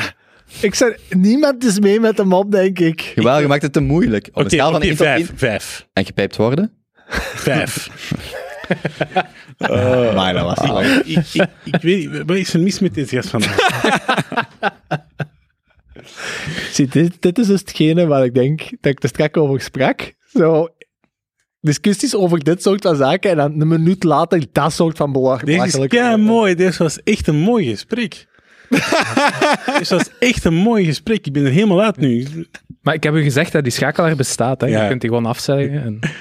Oké, okay, ik heb nog, nog, okay, nog een goede vraag. Dat is de, vol- Wat, de hoeveelste vraag? Ja, ik weet niet. Ik heb nog een paar leuke, maar... Heb jij recent nog een noemenswaardig podcast essay of boek uh, gelezen? We gaan de algemene wijsheid, uh, Zie, dat moraliteit, uh, niet, business... Het genderpatroon, die is gewoon, gewoon een alfamannetje. Die wil gewoon blijven mm. gaan, hè. Mm. Um, nee, Oké, okay, dus um, dit vind ik ook wel leuk, maar dat heeft, dat heeft er wel mee te maken. Uh, maar vinden jullie dat een koppel een gezamenlijke rekening moet houden of elks apart? Oh, oh dat gaan we. Allee, jong. Als er nu één onderwerp is dat we al uitvoerig ja, gesproken hebben op verloop. Okay. Maar oké, okay, kunnen we nog eens even de, de finale conclusie dan uiten? Ja. Want, um... Vinden jullie dat één koppel, van een koppel een gezamenlijke rekening moet houden of elks apart? Ja? Ik kan alleen maar zeggen dat ik deze zomer volledig zijn omgedraaid. Mm. En wat is uw finale antwoord? Uh, ik ben naar de Janssenschool overgeschakeld. Yes. Ik ben naar de Janssenschool uh, overgeschakeld. Het enige juiste antwoord. Profe- professor, hij, is, hij is gaan doctoreren bij professor Janssen. Mijn paper is onderweg, wordt binnenkort gepubliceerd. Paper, fuck dat, hoe zit dat met mijn website? Dus, waar is het, waar is het antwoord? Waar is het finale antwoord binnen? Cursus. Huishoudsysteem. Janssens, wat was het? Janssens... Uh... Of wil jij het zo... Janssens Jans- relatie... Uh... Nou, rational relationship. Ja. Wat, rational relationship. Of, of, jongen, jongen, jongen. Oh, dat klinkt koud. Uh, nee, ik, nee, nee, nee, nee. Excel-files, hè? Ik kwam van... Teun, er uh, is een systeem voor alles. Uh, Notion templates en Excel files. Exact. Alle emotie uit relaties trekken. Daar gaat het om. That's how you do. Pure optimalisatie. Ik kwam van... Uh, uh, je hebt allebei een inkomen en je doet een procentueel gelijk... Hè, procentueel, naar gelang, dan bepaald aan de, aan de hand van het kleinste inkomen. Ja. Hè, dat is die zoveel procent, dan moet het hoge inkomen hetzelfde percentage en je doet dat samen op een rekening. En daar doe je dan je gezamenlijke dingen mee. Gezamenlijke was, dingen. Ja, gezamenlijke maar dan mag dingen. Zij geen chakos meer gaan kopen. Om even een genderrol erbij nee. te smijten. Huur, samen gaan eten. Oh, kinders, noem maar op. Hey, hey, heb jij zijn manbag al gezien? Yes. Ja, chakosje gesproken. uh, daar, ja, daar kan ik mij volledig in vinden. Ja, en tijdens de zomer en tijdens de afgelopen... Het, is, het gaat langer terug als de zomer. Uh, heeft uh, heer Van Reppelen en uh, uh, de one and only uh, Janssens, uh, relatiemeester, um, mij uh, meer overtuigd richting uh, je steekt het samen in één potje. Alles. Alles. Ja. Alles vanaf het moment dat de, dat de relatie begint. Alles dat ervoor is gecreëerd... Dat is een ander verhaal, ja, ja. maar vanaf het moment dat je zegt, we zijn samen een team en we gaan samen een toekomst uitbouwen en we gaan een huis zetten en we gaan klein mannen en noem maar op. Maar dat moment is toch belangrijker dan trouwen bijna. Dus dat is, dat is die schone zomeravond waarin dat je diep in elkaars ogen kijkt en dan zegt van wij zijn een team en dit gaat worden. Dat moet je zelf uitmaken, denk ik. Maar vaak is het, loopt dat samen met het, iets na het samenwonen of zo. Er is ergens een beslissing waar, waarin dat je zegt, hier gaan we echt voor gaan. Voor de lange termijn, hopelijk voor altijd. Dat is de moment, hè. En voor sommigen zal dat veel sneller gaan dan voor anderen. Maar... En wat als voor sommigen dat, dat moment nooit komt, of dat altijd heel vloe blijft? Ja, waar ben je dan mee bezig? Wow. Gesproken als een echte wow. meester in de Janssenschool. Dat was ook lachen. Ik had een opmerking in mijn hoofd, maar ik wist dat er iets ging komen. En dan echt zo... Ja, dat was gewoon nog beter. Uh, ja, dat was echt een voorzet. Echt, op ja. dit onderwerp is daar niet met het... Die heeft daar al veel te veel uren met over iedereen nagedacht. Uren aan een uh, stuk. Dat is uh, fantastisch. Dat is... Volgende keer mocht je inbellen op de podcast en dan kunnen we die, dat onderwerp terug aanhalen. Ja. Er is geen... An- Basja, ik heb het gevoel dat jij nog niet overtuigd bent. Ja, ik ben wel overtuigd, maar, ga... maar ik ben gewoon aan het denken van... Waar, uh, want je zegt, alles van, wat je ervoor hebt vergaard... Er is, er is geen andere optie. Alles wat je ervoor hebt vergaard niet. Nee, dat klopt. Ja, dat, dat, dat kun je beslissen als je trouwt, hoe je ja. het dan doet. Maar wat als je na twee jaar, en, twee jaar samen en je wilt samen een huis kopen? Mm-hmm. Wat doet je dan? Want allee, iemand heeft meer kunnen sparen, ander niet. Ja. Um, dan blijft dat zo... Oeh, goeie punt. Ja, wat doet je dan? Je wilt een huis kopen, ja. maar je moet een eigen inleg, je moet een eigen inleg gaan, gaan, gaan doen. En de een heeft geen inleg, ja, en de ander heeft wel ja, inleg. Dat is gewoon, dat is gewoon mijn situatie bijvoorbeeld. Dus wat ja. doet je dan? Op, op, is dat huis dan ook fifty-fifty al, bijvoorbeeld? Uh, normaal gezien wel, ja. Ik zou zeggen van wel. Oh ja. Ik zou niet inzien waarom... Dat wordt vergaard tijdens de relatie. Nu, qua die inbreng, dat is lastiger, hè. Ja. Want dat komt dan uit kapitaal dat voor ja. uw relatie al beschikbaar was. Dus als dat echt veel verschilt... Ja, dat scheelt veel. Dan is dat groei uit uw kapitaal en dan kunt je je huis verdelen volgens uw inbreng van kapitaal. Maar dan moet je oppassen met hoeveel er uit uw inkomen komt. Daarvoor moeten we een Excelke maken. Dat is dan honderdvijfentwintig euro per uur. maar, maar, maar, ik vind het een interessante vraag. En uh, ook, hè, dus je gooit alles samen in één potje, schoon potje, maar er zit toch een, um, een verschil in loon of inkomsten mm-hmm. in. Hoe, hoe spreekt je over in uitgavenpatronen? Nee. Da- daar moet je over kunnen praten. Okay. Ah, ja, ja. Net, net wel, heel, ah, heel. Ja. ja, nee, we willen hetzelfde zeggen, maar... Ja, ja. Oké, okay, maar wat ja. wilt jij zeggen? Misschien gewoon kort zeggen, je gooit je lonen samen. Het ja. systeem, als, zoals ik het definieer, maar Jonas kan mij aanvallen of verbeteren. Je gooit je lonen samen, je beslist ieder wat uw gelijk uh, discretionair uitgave is. Dus pak bijvoorbeeld, de ene heeft, simpel voorbeeld, tweeduizend euro, de andere drieduizend euro. Je beslist dat je ieder vijfhonderd euro vrij te besteden hebt aan je eigen dingen. Dan wil dat zeggen dat er nog steeds in je gemeenschappelijk potje vierduizend euro zit. Ah, okay. Want je hebt vijf samen, duizend verdeeld gaan jezelf voor. Uh, die je hebt zelf geld voor jezelf. Ja, ja dus oh. bijvoorbeeld, dus je, gooit die, je hebt een pot van vijfduizend. En, niet slecht. En bijvoorbeeld, ik vind, ik koop graag platen. Maar ja, goed, als mijn vriendin zegt, ja, gast, jij mocht wel voor tweehonderd euro per maand platen kopen, ik heb daar geen kloten aan. Of ik zeg tegen haar, om het met een genderneutraal woord te zeggen, koop de chakosh, betaalt hem zelf. Dat, dat gaat van die vijfhonderd euro af, bij wijze van spreken. Ja. En ik denk dat een natuurlijk gevolg is dat dat persoonlijk budget ook afbouwt. Dat dat afbouwt. Bij ons afbouwt. Is dat relatief hoog ja. begonnen en ja. nu quasi onbestemd. En, maar, en dat, dat persoonlijk budget, wordt dat op aparte zichtrekening gezet? Ja, dat gaat gewoon naar mijn eigen kaart. Ja. Of ging naar mijn eigen kaart. En, en, en, en in dat systeem dwingt je jezelf dan om... Vergeet zelfs nog even de euro's, maar je dwingt jezelf met die vierduizend euro die overschiet om te bespreken wat, wat willen we daar eigenlijk mee doen. Dus niet alleen wat zijn de kosten die we hebben, huur, uh, eten en dergelijke, maar ook wat willen we daarmee doen. Willen we daar een stukje mee sparen voor onszelf, voor onze kinderen, mee beleggen. En dat heel die, um, dat systeem of uh, die opzet dwingt u gewoon om na te denken. En ik denk, wat ik daar heel sterk aan vind, is als bijvoorbeeld een van de partners beslist, ik wil drie vijftig gaan werken, ik wil een ja. uh, zaak starten, ik wil thuis blijven om kinderen op te voeden. Je bekijkt alles vanuit het gezamenlijk. En het maakt niet uit of nu de man zegt, ik wil een, ma- een jaar lang geen inkomen hebben, um, want ik wil een zaak starten. Of de vrouw zegt, ik wil een jaar lang thuis blijven om voor de kinderen te zorgen. Zolang je gemeenschappelijk potje dat kan dekken, is dat oké. Okay. En, en is er geen idee van, ja, maar jij legt zoveel procent bij, of jij zoveel. En hmm. bijvoorbeeld, je gaat op restaurant, de ene verdient, pak een extreem voorbeeld, vijfduizend euro per maand, de andere tweeduizend euro. Dat creëert sowieso een heel vreemde situatie, waar dan, dan de ene ja. gaat die dan trakteren of niet. Nee, dat is gewoon allemaal gezamenlijk gedeeld. Ja. En er zijn edge cases met, uh, hoe, hoe doe je bepaalde dingen, investeringen, wat is het daarvoor, huis kopen hmm. en zo. Hmm. Er zijn vooral twee dingen die je wilt bekomen. Het is jullie twee tegen de wereld, en je wilt geen powerdynamieken. En vanaf dat een van die hmm. twee opduikt. Je wilt je mimetisch ja, gevecht verminderen. Je wilt niet met elkaar in gevecht. En om nog even terug te komen op dat huis, het belangrijkste daaraan is dat de meerwaarde van dat huis wel gedeeld is. Want dat bouwt je op tijdens een relatie. En je kunt alleen dat huis kopen omdat je samen in de wereld ja. staat en dat huis. Het maar ik vind dat wel een mooie visie. Hè? Het sterkste vond ik nog, uh, volgens de Janssens-school, um, is dat je, je, je komt op dat punt. De Janssen School of Wife. Dat is een boek. Dat is een boek. Dat is heel goed. Ik schrijf het even op. Ja. Janssen School of Wife. Uh, maar uh, de... ja, dat is wel goed, hoor. school of wife punt com. Dat is al lachen, ja. Dat vind ik ook goed. Direct, direct aanko- aankopen. Het, het, uh, het strafste vond ik nog in um, de dingen dat ik deze zomer heb mogen leren van uh, uh, Sensei Janssens, is dat um, de... Allee, het voorbeeld dat werd aangehaald is... Je ge, zet... Oh, fuck, dat is gewoon... Je zet dat punt gepasseerd en een van de twee start een, een bedrijf. Mijn of een nood. En die, dat bedrijf wordt opgestart met fifty fifty aandeelhouders. Verhouding, dus vijftig procent voor de vernoot, vijftig procent ja. voor een van de twee personen in de relatie. Dat die vijftig procent wordt opgesplitst tussen de persoon dat het bedrijf... in de relatie gaan runnen en de partner. Oké. Okay. Zo, zo ver. Volgens de school van Janssens is dat hoe ver dat de ja, gezamenlijke... Maar uh, dat is ook geen geheim. Ik ben freelancer, ik heb een vennootschap ja. en mijn vriendin heeft daar juist geen vijftig procent aandelen in. Dat is alleen omdat je beslissingen moet kunnen maken in een bepaalde soort vennootschap.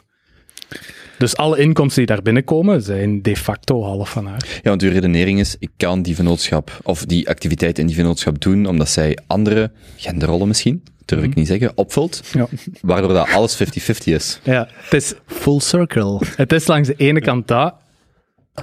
Ja, het is langs de ene kant dat je kunt zeggen, oké, okay, ik kan dit alleen doen door haar, maar ook mijn bijdrage is eerder monetair gezind en ik heb daar...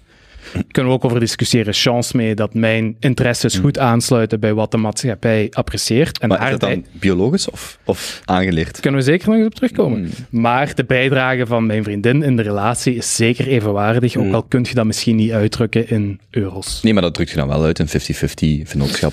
En we hebben daar een takenlijst, we hebben daar een takenlijst van en er staan nummertjes langs en we balanceren. Oké, okay, okay, ja, maar we gaan niet alles weggeven nu, hè. Jo, nee. Janssens, alstublieft. Uh, nee, dat is hier een freemium model. Dat zit achter de... Echt, ik zit achter de paywall, ja. hè? Te koop op School of Wife. Maar ik heb nog... Je moet dat echt doen, School of dat Wife. Laag, daar, ja. daar gaat je nog wat feministen mee in de boom ja. jagen. Subscription. Ja. Nee, maar ik, ik wil nog iets toevoegen. Als je, je gaat ervan uit dat jij met je partner, dat dat ay, voor altijd dat dat serieus is. Maar als ja. je, het is wel zo'n soort relatie. Maar...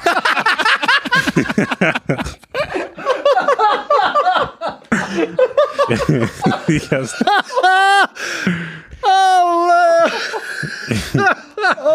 Maar ga verder. Okay, nee, maar, ik heb dan twee vragen. Mm-hmm. Eén, wat kost het, wat kost het u? Wat, of, wat verlies je eraan als je uit elkaar zou gaan? Wat is de, wat, wat is de, wat is de impact daarvan? En ten tweede, allee, is, dat nog, is, dat nog, is dat nog gezond om te kijken in de maatschappij waar je nu zegt, waar ik uh, vijftig, zestig procent van mensen uit elkaar gaat, scheidt, mm-hmm. nee, verschil trouwt en scheidt. Is het dan nog gezond om, om, om die engagement samen aan te gaan en niet voor uzelf? Heel relevante vraag, by the way. Maar wat is uw, kle- is uw vraag? Je gaat er heel veel monetair aan verliezen als je nu uit elkaar gaat. Ja, dat is mijn eerste vraag. Ja, maar relatie is niet alleen geld. Hè. Nee, maar in dit geval wel. Als je daar naar kijkt, wel hè. Uh, de engagementen die je aangaat, u, u, u, uw vrouw of uw vriendin zit, zit voor de helft in uw bedrijf. Mm-hmm. Uh, in heel veel zaken zit die helemaal ingebed. Je kiest eigenlijk bijna zelfs niet meer om financieel op jezelf te zijn. Je kiest ervoor om alles te delen. Ja, ja. Dus wat je, je wilt vooral... verlies je nu als je nu uit elkaar zou gaan, bijvoorbeeld? Ja, ja oké, okay, maar daar mocht je gewoon niet... Uh, je kunt daar niet vanuit opereren als je daarvan uitgaat, denk ik. Maar uh, dan is mijn tweede vraag, aansluitend, van, is dat wel goed om daar dan niet aan te denken? Als je kijkt, dat is gezien hoeveel mensen uh-huh. dat er nu nog uit elkaar gaan, uh, dat is vrij groot. Ik wens u dat niet Mijn toe, tagline op Slack, uh, op het werk, is radical optimism. Als je daar niet van uit kunt gaan, okay. dan, waar zit je dan? Je moet gewoon optimistisch zijn in je relaties en de acties die je doet, want er is enorm veel dat mis kan gaan. En er ja. is een nuance, hè, Basha. Alles voor de start van de relatie ja. is niet...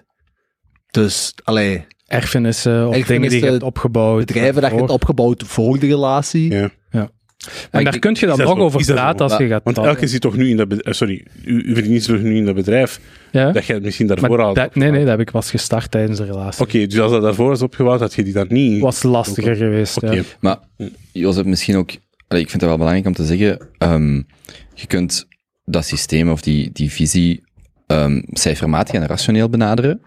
Maar ik denk belangrijker is dat eronder ligt, en dat is wat, wat Jonas net zei, wij tegen de wereld, onderliggend zit, wij doen dingen samen, wij maken beslissingen samen, ja. Wij delen dingen en uiteraard, iedereen van ons kent wel mensen die dan iets hebben verkocht en de miserietax en dat soort dingen die dan aan scheiding, ja. Of noem het wat je wilt, die dingen zijn allemaal waar, maar ik denk als je een um, klimaat of een um, relatie nurtured, hoe zeg je dat, bouwt in het idee van wij, het zijn wij twee en wij delen, ja. Lief en leed, dat je, je kunt je kunt je vastlopen op de cijfers, maar onderliggend is, dit is waar wij voor staan, om dat samen te doen. Ja. En natuurlijk zijn er dan punten waarop je kunt zeggen, ja, dit is dan toch financieel een heel zware kater, absoluut, maar ik denk dat net door je te verbinden op een manier die heel um, um, zwaar is, ja. in, in een manier, ik denk dat dit, bijvoorbeeld dit systeem of dit soort dingen is iets wat anders dan een huwelijk nog, allez, ik bedoel, net voor een huwelijk nog een heel zware commitment is, om dat volledig te delen en ook vol te houden. Maar dat zorgt er misschien net voor dat je net niet in die statistieken komt van die vijftig tot zestig procent. Ja, en, en, dat mag niet, en dat mag, dat mag niet vergeten worden, dat je kunt discussiëren over bepaalde specifieke edge cases. En we hebben daar ook al over gehad, van hoe doet je dan dit en hoe doet je dan dat.